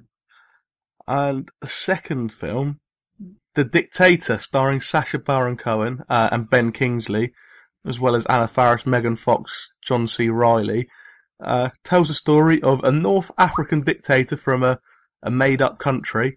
Um, and from the trailers I've seen, it does look incredibly funny. I'm a big fan of Sacha Baron Cohen's work, whether it be Ali G, Borat, or Bruno, whether he's sort of the co-star or a secondary star in a film, as he was in the Ballad of Ricky Bobby with um, Will Ferrell, or recently in Hugo, where he was kind of the comic relief and pretty good in that. Um, so yeah, it seems like he's a, Saddam Hussein style leader, although a very funny one.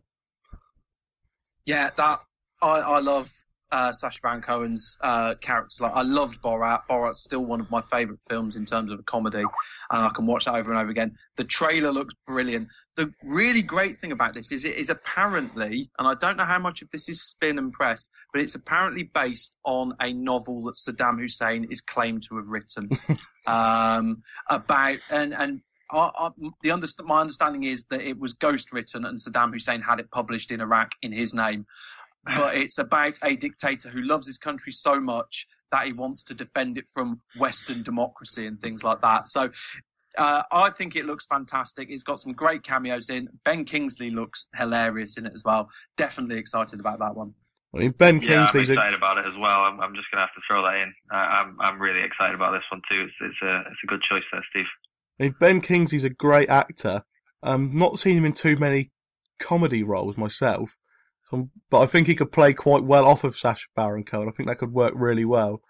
Um, He played himself really well and very funny in The Sopranos. Um, yeah, at series four, I think it was, when they all went out to LA. He he showed great comic timing in those few scenes uh, in The Sopranos, so I've got a lot of hope for him there. Um, finally, um, Mighty Ducks four. I wish If only. the day the day that happens, I'll be uh, I could die a happy man. Uh, no, the final film I'm looking forward to seeing. or maybe just reboot Mighty Ducks. Yeah, uh, Yeah, Men we've in- had all these franchise reboots. So let's, let's reboot Mighty Ducks. Yeah. Why has no one rebooted the Mighty Ducks? yeah, yet? get get Keenan from Keenan and Kel and the the chubby one from Dawson's Creek to to be coaches of a team and bring it all back.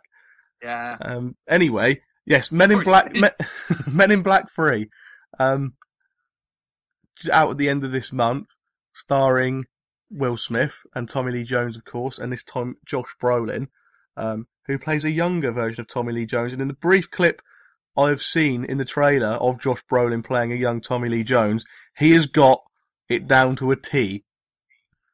He has Yeah, got he it. looked he really look- good. He looks like he's doing a spot on impression of Agent K. Yeah, I've, I I hope this is good. I've got my worries about this, just Mm. leaving it so long and then coming back for a third one. I mean, I because I, love Will Smith. I really liked the first film. I thought the second one was okay.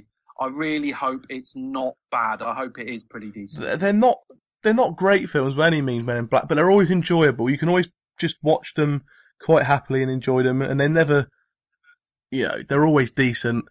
They're always stand up to repeat watching. So I'm interested to see where they go with this. They're always quite funny as well. Will Smith is a brilliant actor, even in films that he's in that aren't good films. Say I Am Legend, which wasn't a great film, um, nowhere near as good as the book, of course, but Will Smith was fantastic in it. Yeah. I mean, yeah, he, he was has a good presence in everything Yeah. he does as well. He's always brings a, a real lot of personality to his roles, so he, he might carry this film if, if it's not that good. I think. Yeah, I think that's the other reason I want it to be good as well because he doesn't do many films these days. And so we don't get Will Smith on screen very often. So I want to make sure that every time he is on screen, he's in something good because I do think he is a, he is a really good actor. Um, as of yet, no song to go along with this Men in Black movie, as with previous ones. Oh, I'm sure he can dust off the uh, microphone and get back in the recording studio Um, for this one. It'd be a shame if we Yeah. didn't get a rap to go along with it. Uh, I think this is this is the one that worried me because Lady Gaga and Justin Bieber are in it. If, if I remember off the top of my Oh, head. Oh, really? Yeah. I, I don't know whether they're just cameoing or or whether they actually have roles, but I remember hearing that they were going to be in it. So maybe they'll combine and do a song with Will Smith. Oh, wonderful. Maybe I'm not looking forward to it anymore. Um, yes, that's it for part one. In part two, we'll be back with Triple Bill as usual. This week we are looking at our favourite film speeches.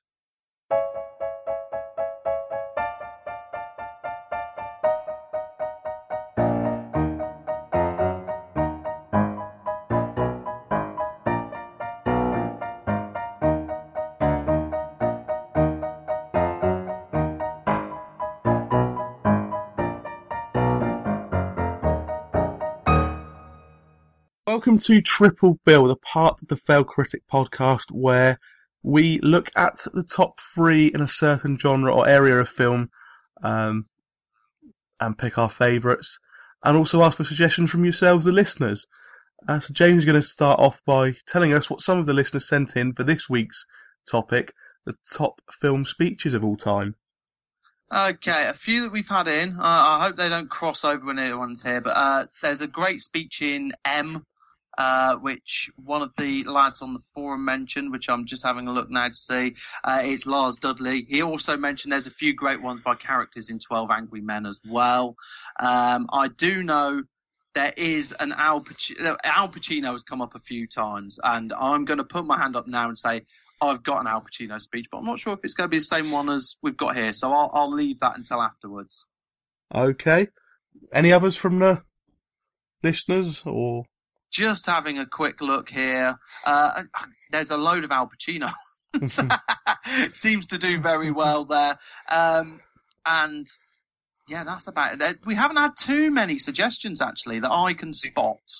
There was a shout out for Braveheart as well, I think. was- Oh yes, no, that I think I ignored Braveheart, but no, you're right. Someone did say Braveheart. It's a very famous speech, Mm. definitely.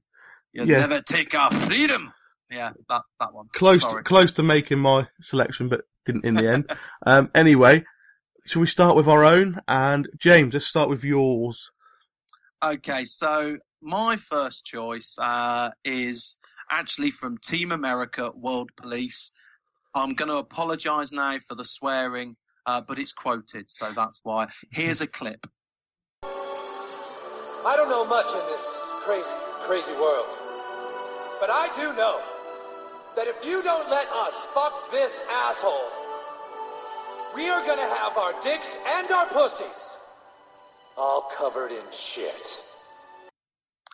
Okay, so that is the. Uh, there are three types of people in the world speech: uh, pussies, dicks, and assholes. Basically, the story is Team America World Police. If you haven't seen it, it's the from the guys who bought you South Park, but it's marionette. It's about Gary, a Top Gun actor of uh, Team America, and he's addressing all the nations in the world at a big, big party being held by Kim Jong Il. And in two minutes, he manages to sum up the most accurate portrayal of US foreign policy ever committed to film, in my opinion. Uh, it's simple, it's funny, and it's actually quite beautifully performed by someone who isn't really an actor. So that is my number three choice. How about your number? That's a good choice. How about your number two choice? My number two choice is this is my Al Pacino choice. So my Al Pacino choice, because I think he had to be in here somewhere, comes from Scent of a Woman. Here is a clip. But I show you out of order. You don't know what out of order is, Mr. Trask. I'd show you, but I'm too old. I'm too tired. I'm too fucking blind.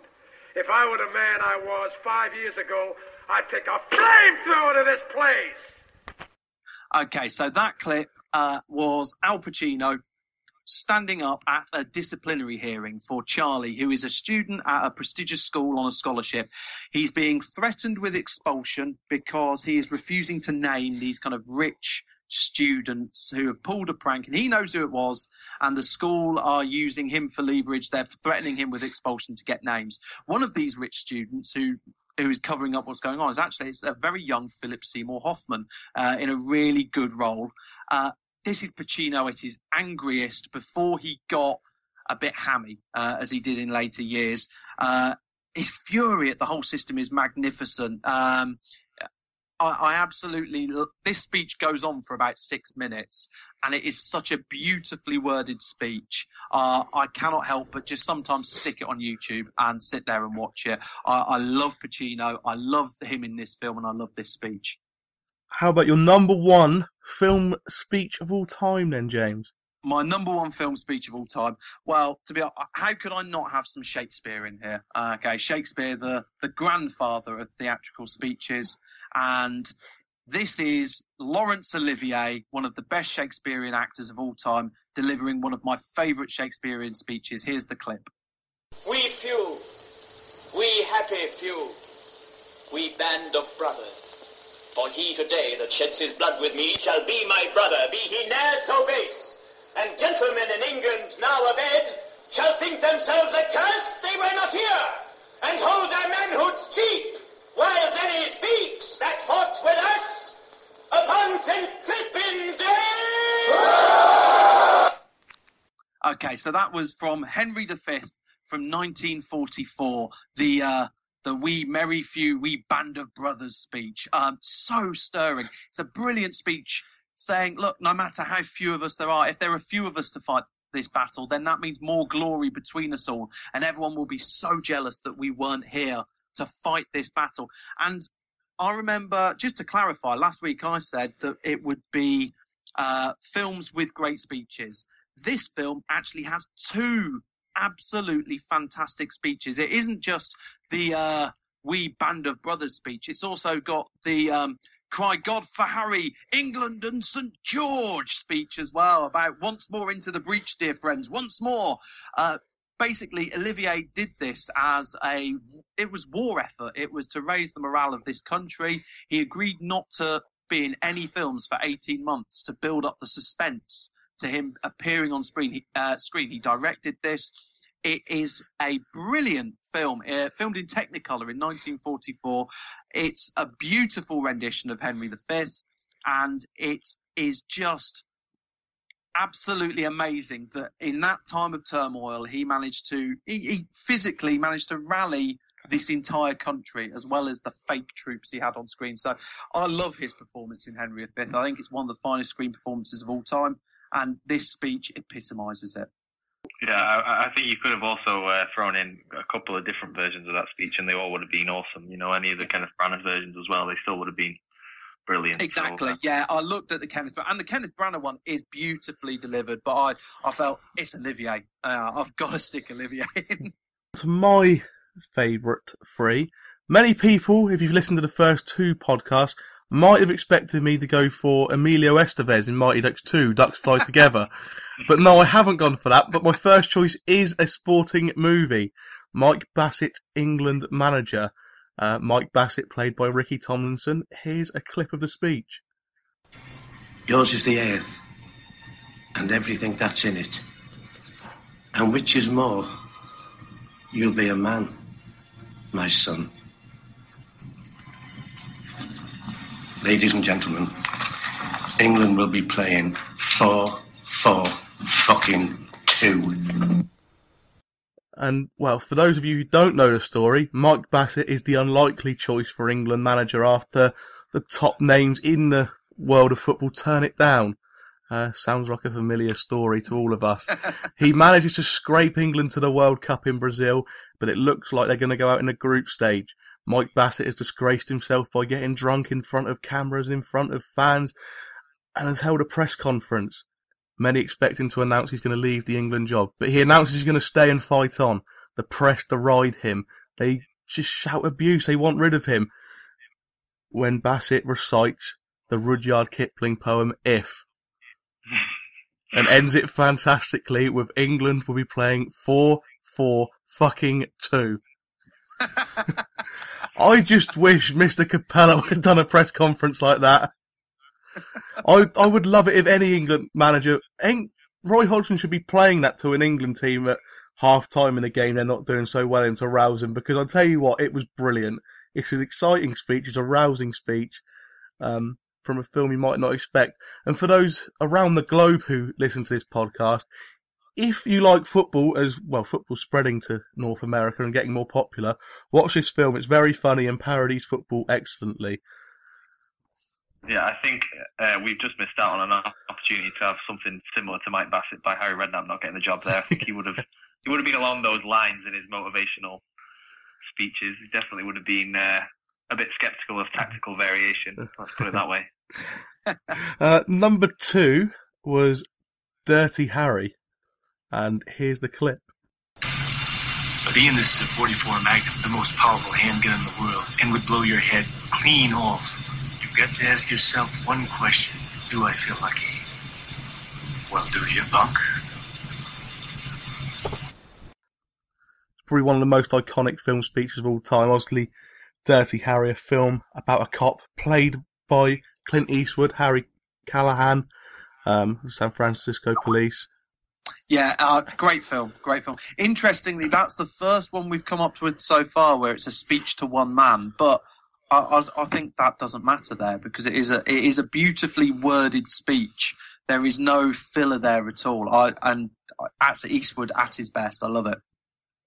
And finally, for myself, is the speech from Independence Day by President Bill Pullman uh, on the eve of battle on Independence Day.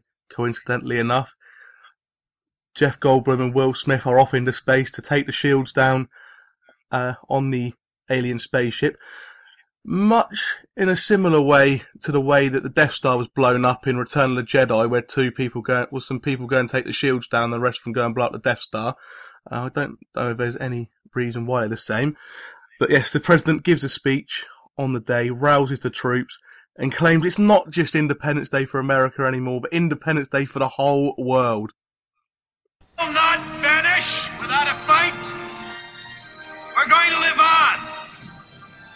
To survive.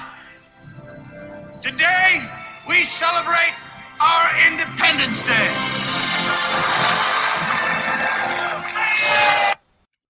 And uh, a second time we've had Independence Day in this triple bill so far in three episodes. so it's Mighty Ducks and Independence Day is uh, becoming a theme there. But you're right, that that that speech is actually a really, really good speech. So no, good choice, I think there, Steve. Um, finally, Jerry, let's move on to your three. Okay, um, I tried to choose my films where there was at least uh, one speech, but preferably more than one. Uh, my first one uh, is coming from Pulp Fiction. There was a lot of candidates, particularly uh, Christopher Walken's speech. So if when I eliminate that one, you're probably going to know what the other one is. Uh, it's delivered by Samuel L. Jackson, and here's the clip. and the finder of lost children. And I will strike down upon thee with great vengeance and furious anger those who attempt to poison and destroy my brothers. And you will know my name is the Lord when I lay my vengeance upon thee. Well, that was Samuel L. Jackson uh, giving a pretty career-defining, ass-kicking speech there.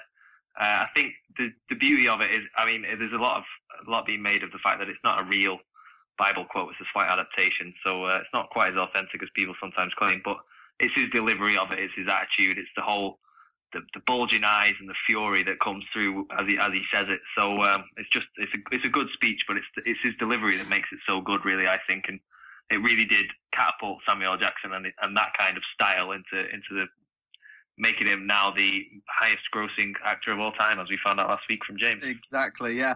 It still raises the hairs on the back of my neck, that speech, just as it crescendos. It again, it's another one where you've got a scriptwriter who has beautifully put together, has taken care over every single word and crafted something uh, magnificent in just 20, 30 seconds. And that speech will will go on for years. People will still be talking about that speech in 50 years' time. It's fantastic.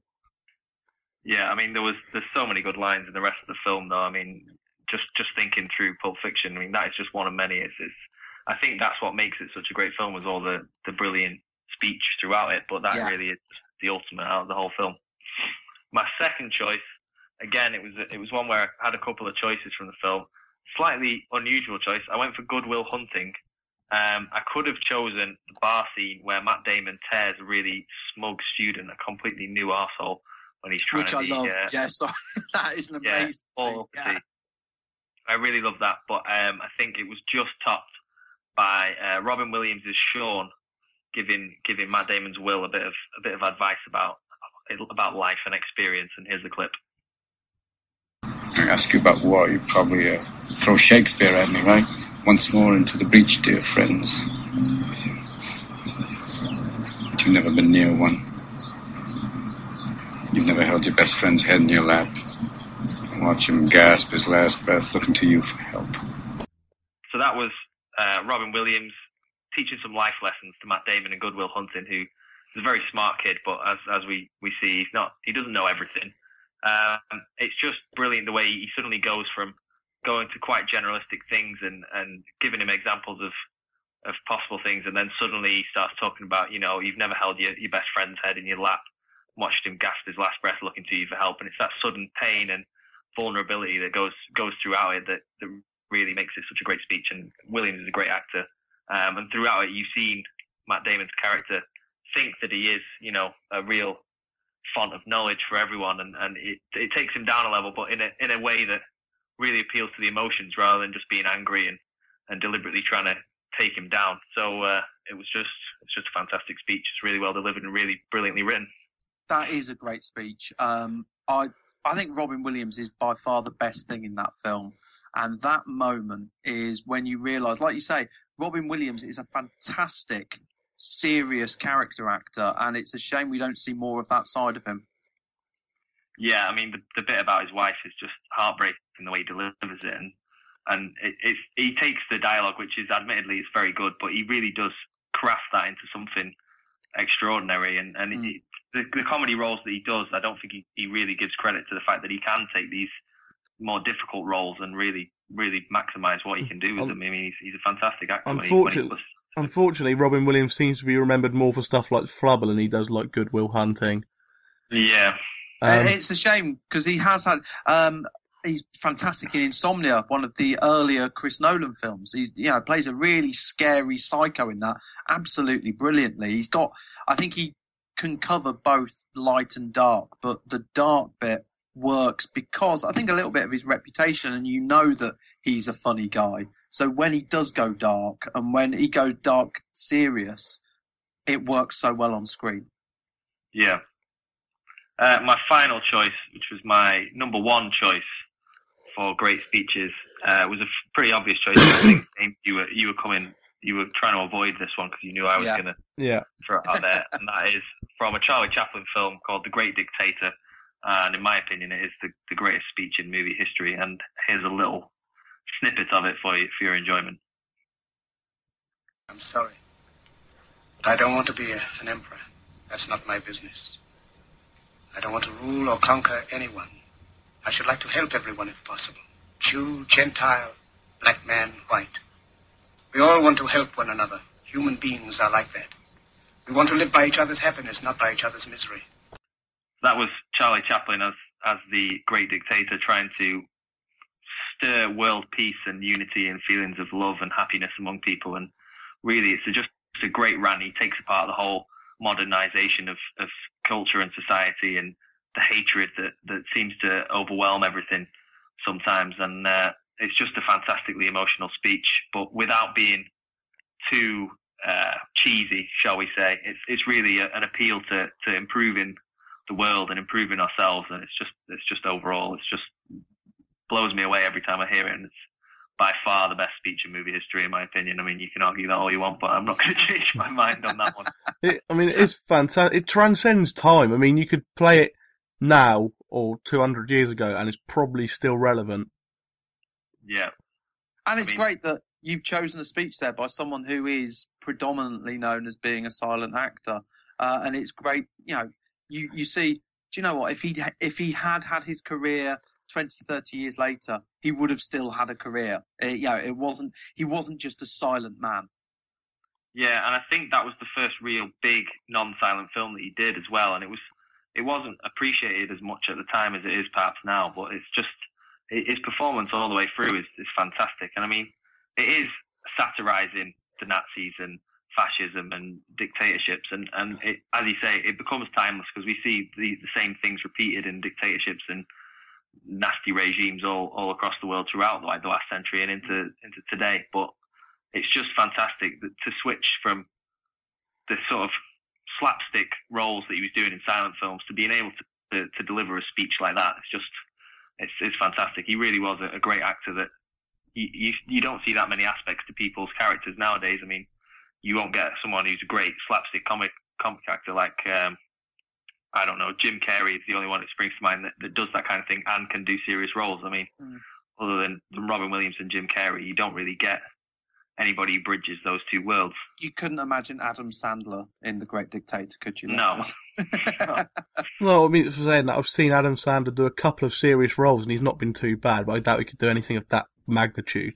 No. Mm. Okay, uh, Jon Lovitz. Couldn't imagine Jon Lovitz doing that. Um, well, none of us went for Al Pacino's inches speech from any given Sunday. Know, that, that was my other Al choice, to be honest, and that was also mentioned on the forum. Um, I think I watched it earlier just to confirm my views, and it is a fantastic speech. But I couldn't have two Al Pacinos in my top I, three. I think it would have just been. I think a lot of the time we do these lists, us three try not to be too obvious, and that one would have been too obvious. Yeah, I yeah, think- yeah exactly. Home Alone. Yeah. He was, I was trying to Home Alone last week. This this week we were trying to avoid any given. Uh, I mean, it's a it's a really great speech, and I think particularly in a sporting context, there's there's no other sporting movies that have produced a speech like that. Off the top of my head, I can't think of anything that's quite reached that that level. Um, well, before we end part two, then James, you just want to tell the listeners what um what the subject is for next week's triple bill. Okay, yeah, I've just realised I've not even told you guys yet, have I? so this is this is a surprise to everyone. Um, so yeah, next week's triple bill, I've decided we are going to come up with our favourite films with brilliant soundtracks. Okay, they need to be absolutely cracking soundtracks, not just a good theme song, but quality soundtracks all the way through. So next week, triple bill, fantastic soundtracks.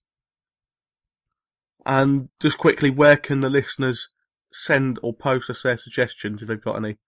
Okay, you can uh, tweet them to me at at the failed critic, or just use the hashtag failed critic hashtag on Twitter, and I'll see them there. You can uh, post them in our new official thread on the Football Three Six Five forum, or you can leave comments after where you've downloaded this pod on our Libsyn page.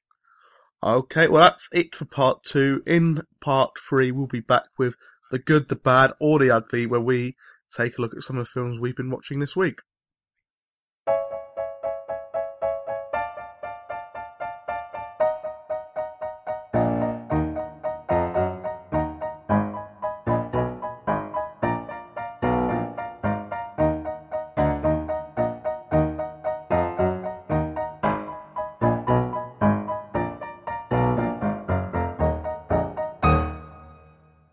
We're into the final furlong of this week's podcast now. Um, as I said, called the good, the bad, or the ugly. A bit of a change to previously, but the format's still the same. We're going to go through some of the films that we have watched this week and give them a bit of a review for you. Uh, James has been to a film festival this week, so we'll let him start with what he's been watching there um, and which film festival it was. Yeah, thank you very much, Steve. I went to Sundance London uh, last weekend. It was it took place at the Cineworld at O2. Robert Redford was there. I didn't see him though. Uh, Prince Charles was there, uh, introducing his new ecological film that he's produced. I, however, went on a Sunday morning uh, to see Safety Not Guaranteed. Firstly, Sundance London, a little bit soulless. I'll be honest. It felt like I was just going to a cinema on a Sunday morning. There wasn't too much atmosphere about it all. It might just be because all the crazy festival people don't bother to go and watch films on a Sunday morning. Uh, maybe I was the fool. I don't know. However, because it was a film festival audience, people respected the film. People turned their phone off. People didn't talk during the film. So in that sense, it was great. We also had a Q&A with the director afterwards, which was brilliant. But the film I went to see was Safety Not Guaranteed. It's the debut feature from uh, director Colin Trevorrow and writer Derek Connolly. Stars Aubrey Plaza, uh, who, who, you might know from Parks and Rec or uh, Scott Pilgrim versus the World. She's the sarcastic girl who works in the record store there. It stars Mark Duplass, who's in The League and also wrote and directed Jeff Who Lives at Home, which is out this week. And it also stars Jake Johnson, who is the nice guy Nick from the sitcom New Girl, which people might have seen recently as well. It's based on a, a real advert, which was uh, placed in America and which got fame on the internet in about 2005.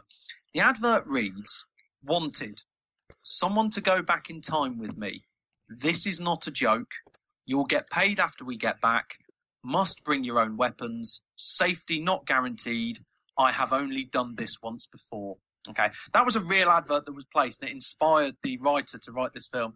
Now, Aubrey Plaza, uh, she she's part of a team. She plays a character called Darius, who um, goes from a magazine out to small town America to investigate the ad and to try and get an interview with Kenneth, who is the guy who play uh, plays the ad. He's played by Mark Duplass.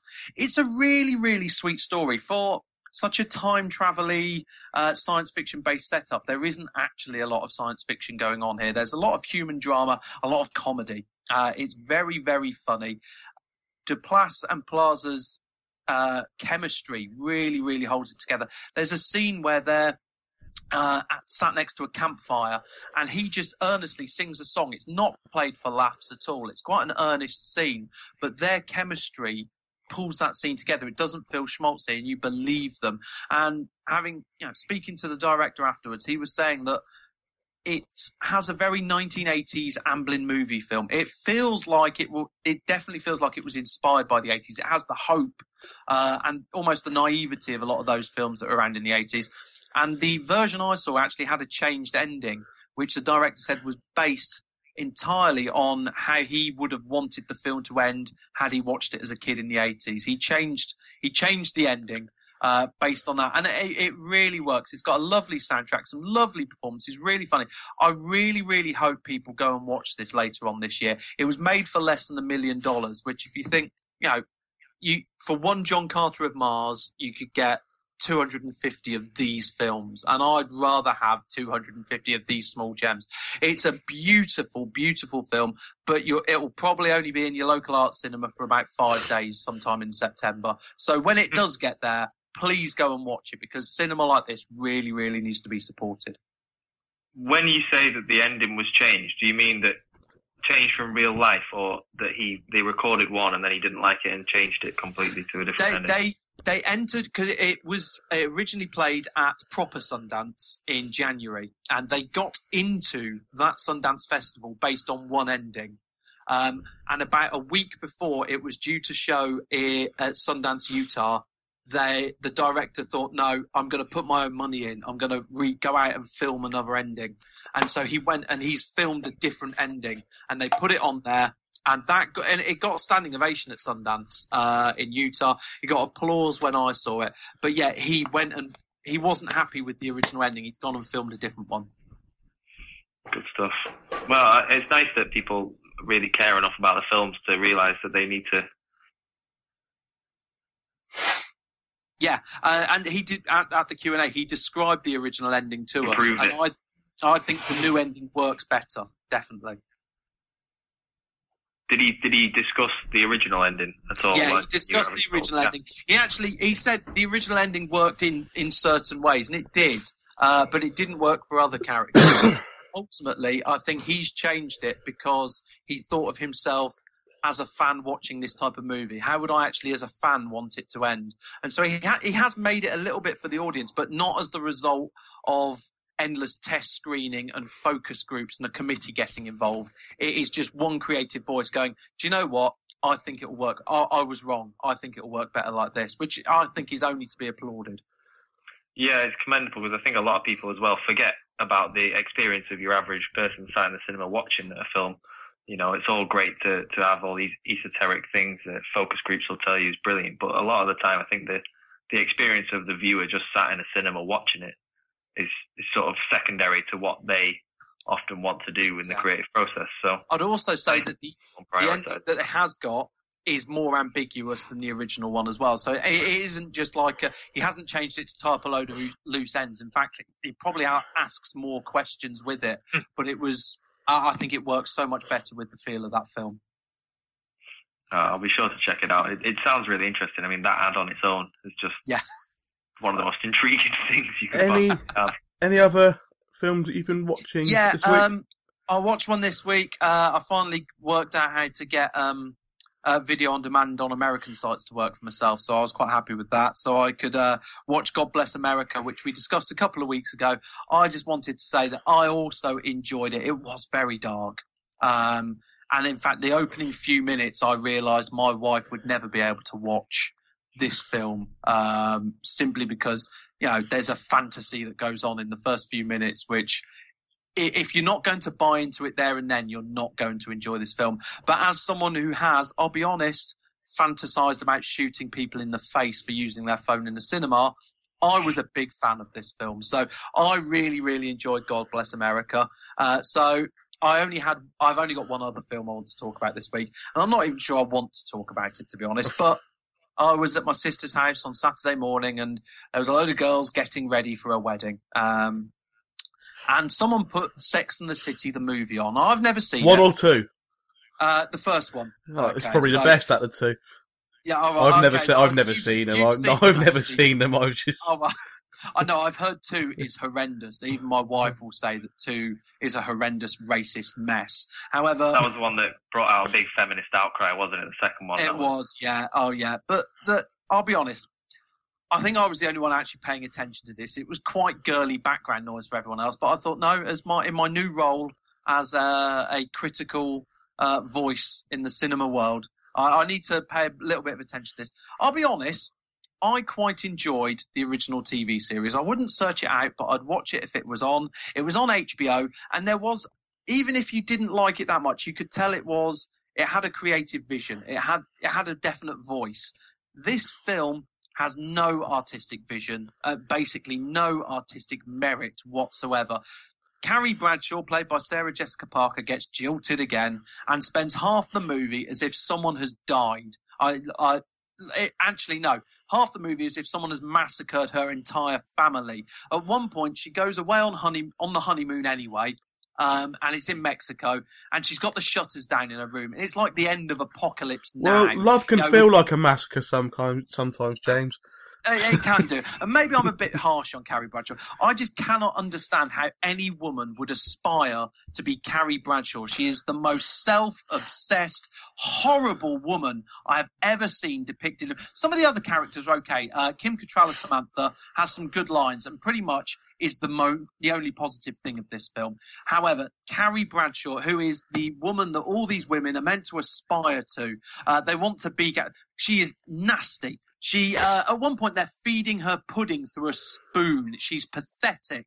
Uh, oh, she says, "Will I ever laugh again?" and says it with a straight face, and it's not said in jest. It, it's so melodramatic. It's like a Spanish soap opera. I was so annoyed. It took itself so seriously, and it completely went against the spirit of the original TV series. Um, you know, she gets an assistant. I don't know why this woman needs an assistant in the first place. She she buys shoes and she mopes around her apartment. She gets an assistant. At one point, she says, "Saint Louise, you brought me back to life." Oh, it's sickening. It, there is racism in this. There is faux feminism, which is actually setting back the sisterhood by years. And to top it all off, it is longer than Goodfellas.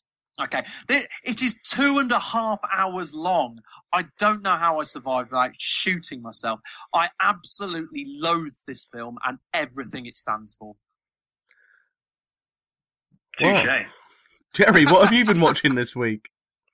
Uh, thankfully, not Sex and the City. I'd like to like to echo James's sentiments about how horrible and horrendous I find Carrie Bradshaw, and in fact, the whole series. I don't I don't have any redeeming qualities to, to find in that either. I, I'm I'm even more extreme than you. I think the whole thing is just appalling. Anyway, my films. Uh, the good film that I watched this week uh, was a bit of an unusual one. It was called Breathing, or Atmen in its original language. It was an Austrian film. Um, tells the story of a 19 year old Austrian uh, lad called Roman. He spent his whole life in institutions because his mother abandoned him as, when he was a baby. And when we meet him, he's in the juvenile detention center um, for accidentally killing uh, someone in one of the previous institutions he was in. Uh, and he's he's waiting on a parole hearing to see if he can get released, and he needs a job to try and help his chances of, of being released. And they let him out on, on day release to go and work, um, which is a quite unusual situation, but it's obviously pretty normal in in Austria. Um, and he, he's looking around, and it starts off, and he's you know he's having failed attempts at finding employment. He's very reluctant about the whole thing, but he's, he, they advise him that he needs to find a job, and he spots an ad in the paper for an undertaker's, uh, and he decides to try it. And it goes on from there, and it's just it was a fantastic film. I absolutely loved it. Actually, the more I think about it, the better it gets.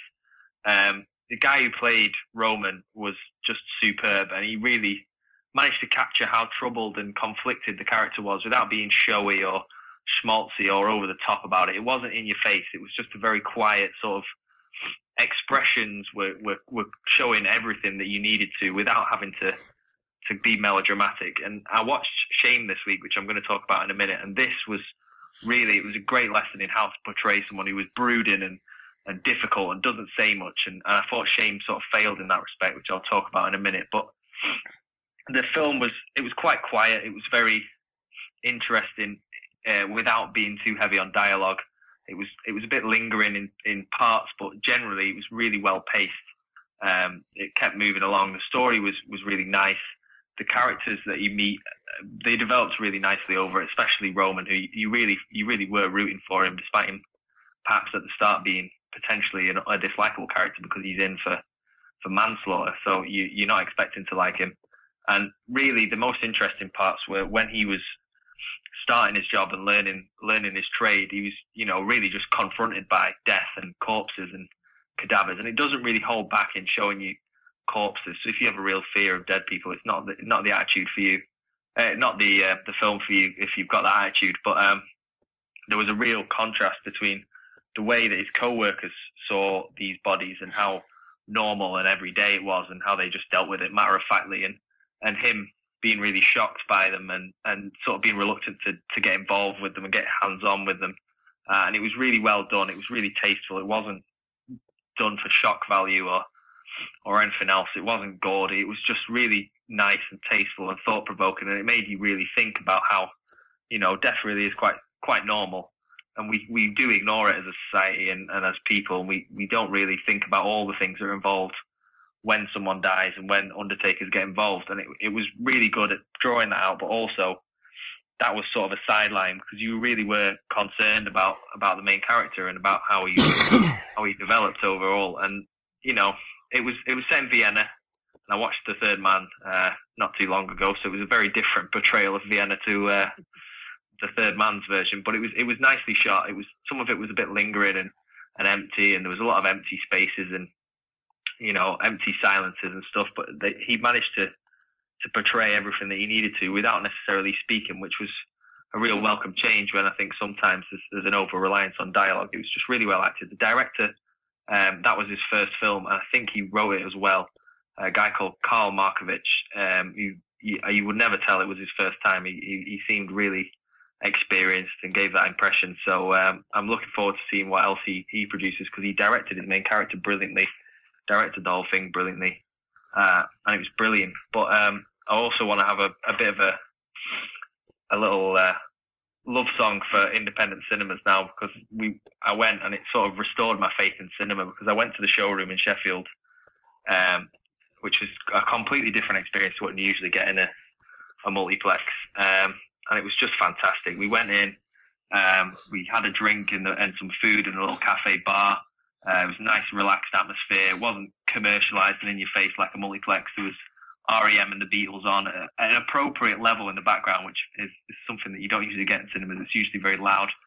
Uh, and then we just wandered through. The, the seats were pre-booked when you when you bought them, uh, and they told you how long the trailers were, so you could you could skip over um, all the, the the stuff that you don't care about and just sit in your seats and not be worried about getting in there to make sure you get a good view. Uh, you could take drinks in. They've got a really good selection of beers. There was like seven or eight beers and local ales. They had Staropramen, and they had all sorts of continental lagers, so and wine and stuff and spirits. And it's just it's a much better way to watch your films than your standard multiplex experience, really. And we talked about um, the Hobbit and how they needed to increase the gap between your cinematic experience and your home experience in order to keep people coming to the cinema. But that really is, is how to do it, in my opinion, rather than technology. It's make it a really nice experience. It was a whole, um, it was a whole day out really. We went and had food. You could eat, you could drink, you could talk, and it, it was a nice atmosphere to be there all for a long time, other than than just you watching your film. So it was just fantastic. So I mean, just a bit of a call to people to support your local independent cinema if you have one. Uh, and anybody who's near the showroom, I know it's one of the best in the UK. It wins all sorts of awards, but go go there and go and see it, and you'll get to see films that aren't necessarily out at your multiplexes, and it was cheaper than you, than the multiplex ticket as well. So not only was it much much better, but it cost me less money. So I, I had totally a really good, good time. Totally agree. I just want to give a quick kind of plug actually to my local art cinema because not only have I been to see some brilliant films there recently, they're called Phoenix Square in Leicester. Again, uh, great selection of beers. You can take your beers in. Staff are friendly. Staff are knowledgeable about knowledgeable about films as well. Um, really nice atmosphere. But also, they uh, retweeted about our podcast to three thousand of their followers uh, this week as well. So thank you very much, Phoenix Square in Leicester. Uh, these places are precious. Please don't let independent cinemas go to the wall. Uh, please go and watch films there because they are so important. I totally agree. Yeah, it was it was just fantastic. It really like restored my faith in cinema. As I say, it really reminded me of what it should be like, and, and not the sort of horrible multiplex experience that you sometimes have, and that I had with the Avengers when there was people rustling and stuff. It was just yeah. really nice to have something completely different. But the film, not to take away anything from the film, the film was fantastic. Really big recommendation to try and find it, seek it out if you can get it on an independent cinema, or look out for it when it's released on DVD. It won prizes. I think it won um, best film during Directors Week at Cannes. Uh, won a prize at Sarajevo Film Festival. It, it's quite decorated, but it's just brilliant. Really. And my not so good film this week, slightly against what many people have been saying, is Shame, um, which I thought was good, and it had a lot of elements in it that, that really had the makings of a really good film in there, but it didn't quite do it. And um, it was interesting because I wanted to find out what was happening. And I wanted to know what, what, what was the, the reason why these characters were like they are and, and why they were behaving in that way and, and, and what they were going to do next. But I didn't really empathize much with them. Um, and, you know, it was, it was just a bit empty really. And it, was, it was nice. It was well shot. Um, McQueen is, is real, I mean, he is an artist. Uh, he's, he's transferred from being an artist to being a filmmaker. And I really enjoyed Hunger, which was his, his debut film uh, and it's really nice to look at. And you know, I think some of the shots, as much as he does really good single take shots, other times he it was just too much that he, he really let these empty spaces drag on and and slowed the film down a bit too much, and it it, it just felt disjointed and and a bit too lingering. And it, it took away from what could have been a very good performance, and a lot was made of Fassbender's performance in that. But I, I thought he was he was quite weak by his standards, really. I mean, he, he, he wasn't allowed to really get the full effect of what it should have been because of the direction, I feel. I mean, I think it was, uh, it was a good film and it had some moments which were brilliant, but it was just a bit too flawed to be really good. And then having seen Breathing, um, that was a similar kind of effect in that it was, it's quite brooding. The main character was often silent and trying to express things through facial expressions and, and through what he was doing. And, and it was just so much, so much of a better way of doing the exact same thing than Shame was. It was it was quite shocking, really. And I mean, it was a good film, as I say, but I, I, there was something lacking in it that that really stopped it from from being too great. And I can't see why it got so many nominations and and so much critical praise recently. I mean, I don't know if anybody else has seen it. I really, I'll be honest, I really liked it. I saw it a couple of months ago. Um, I don't know if it helped. And do you know what? I I'd love this now. After my Sundance experience, and actually I saw Shame where there was a live Q and A afterwards because it was a preview screening.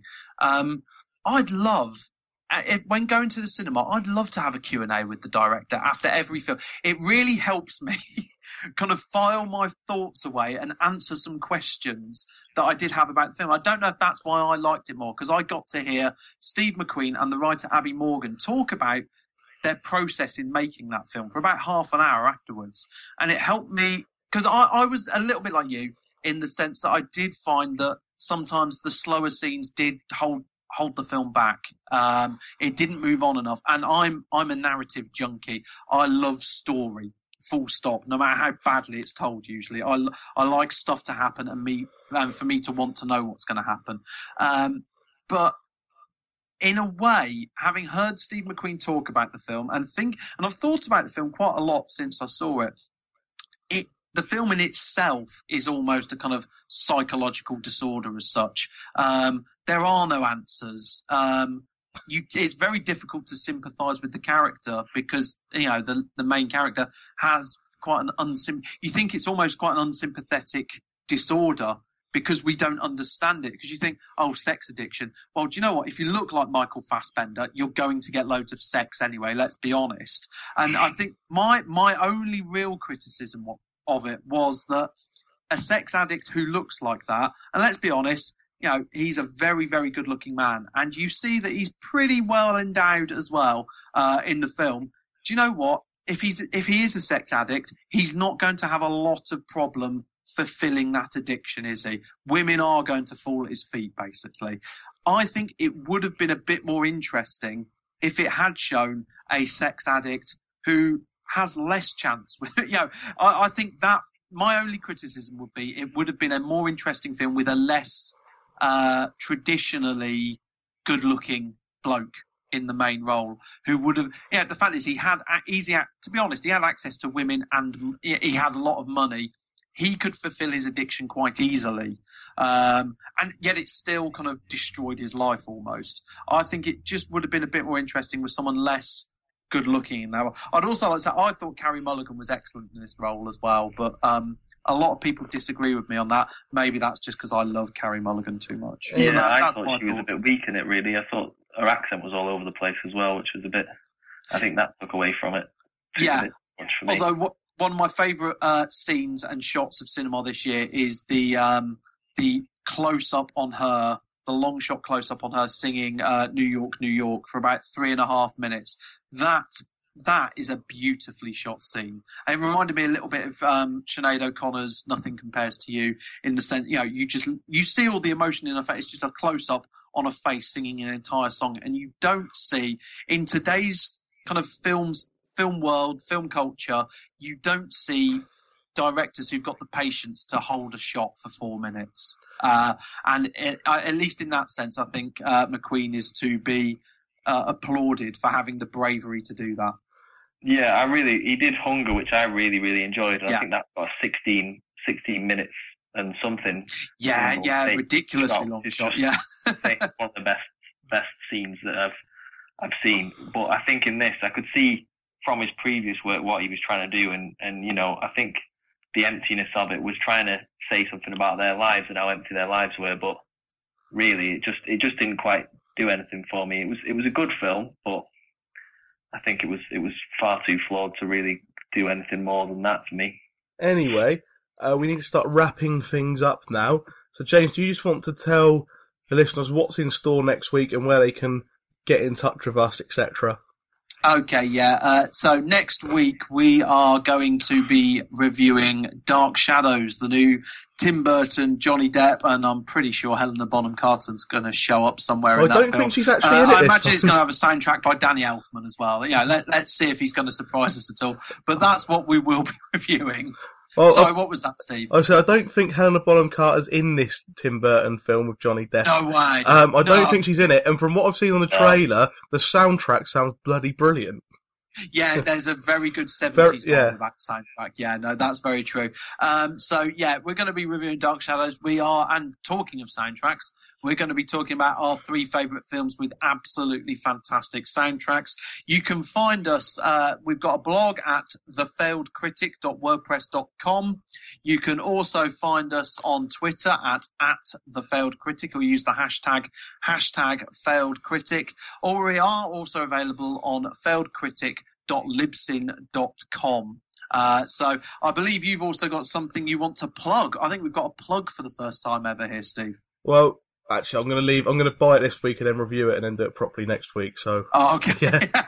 yeah. Seeing as just thinking about, it, I don't really know too much about it, but I will. I will because I didn't see any films this week. I will actually be watching a few next week and reviewing them. Excellent.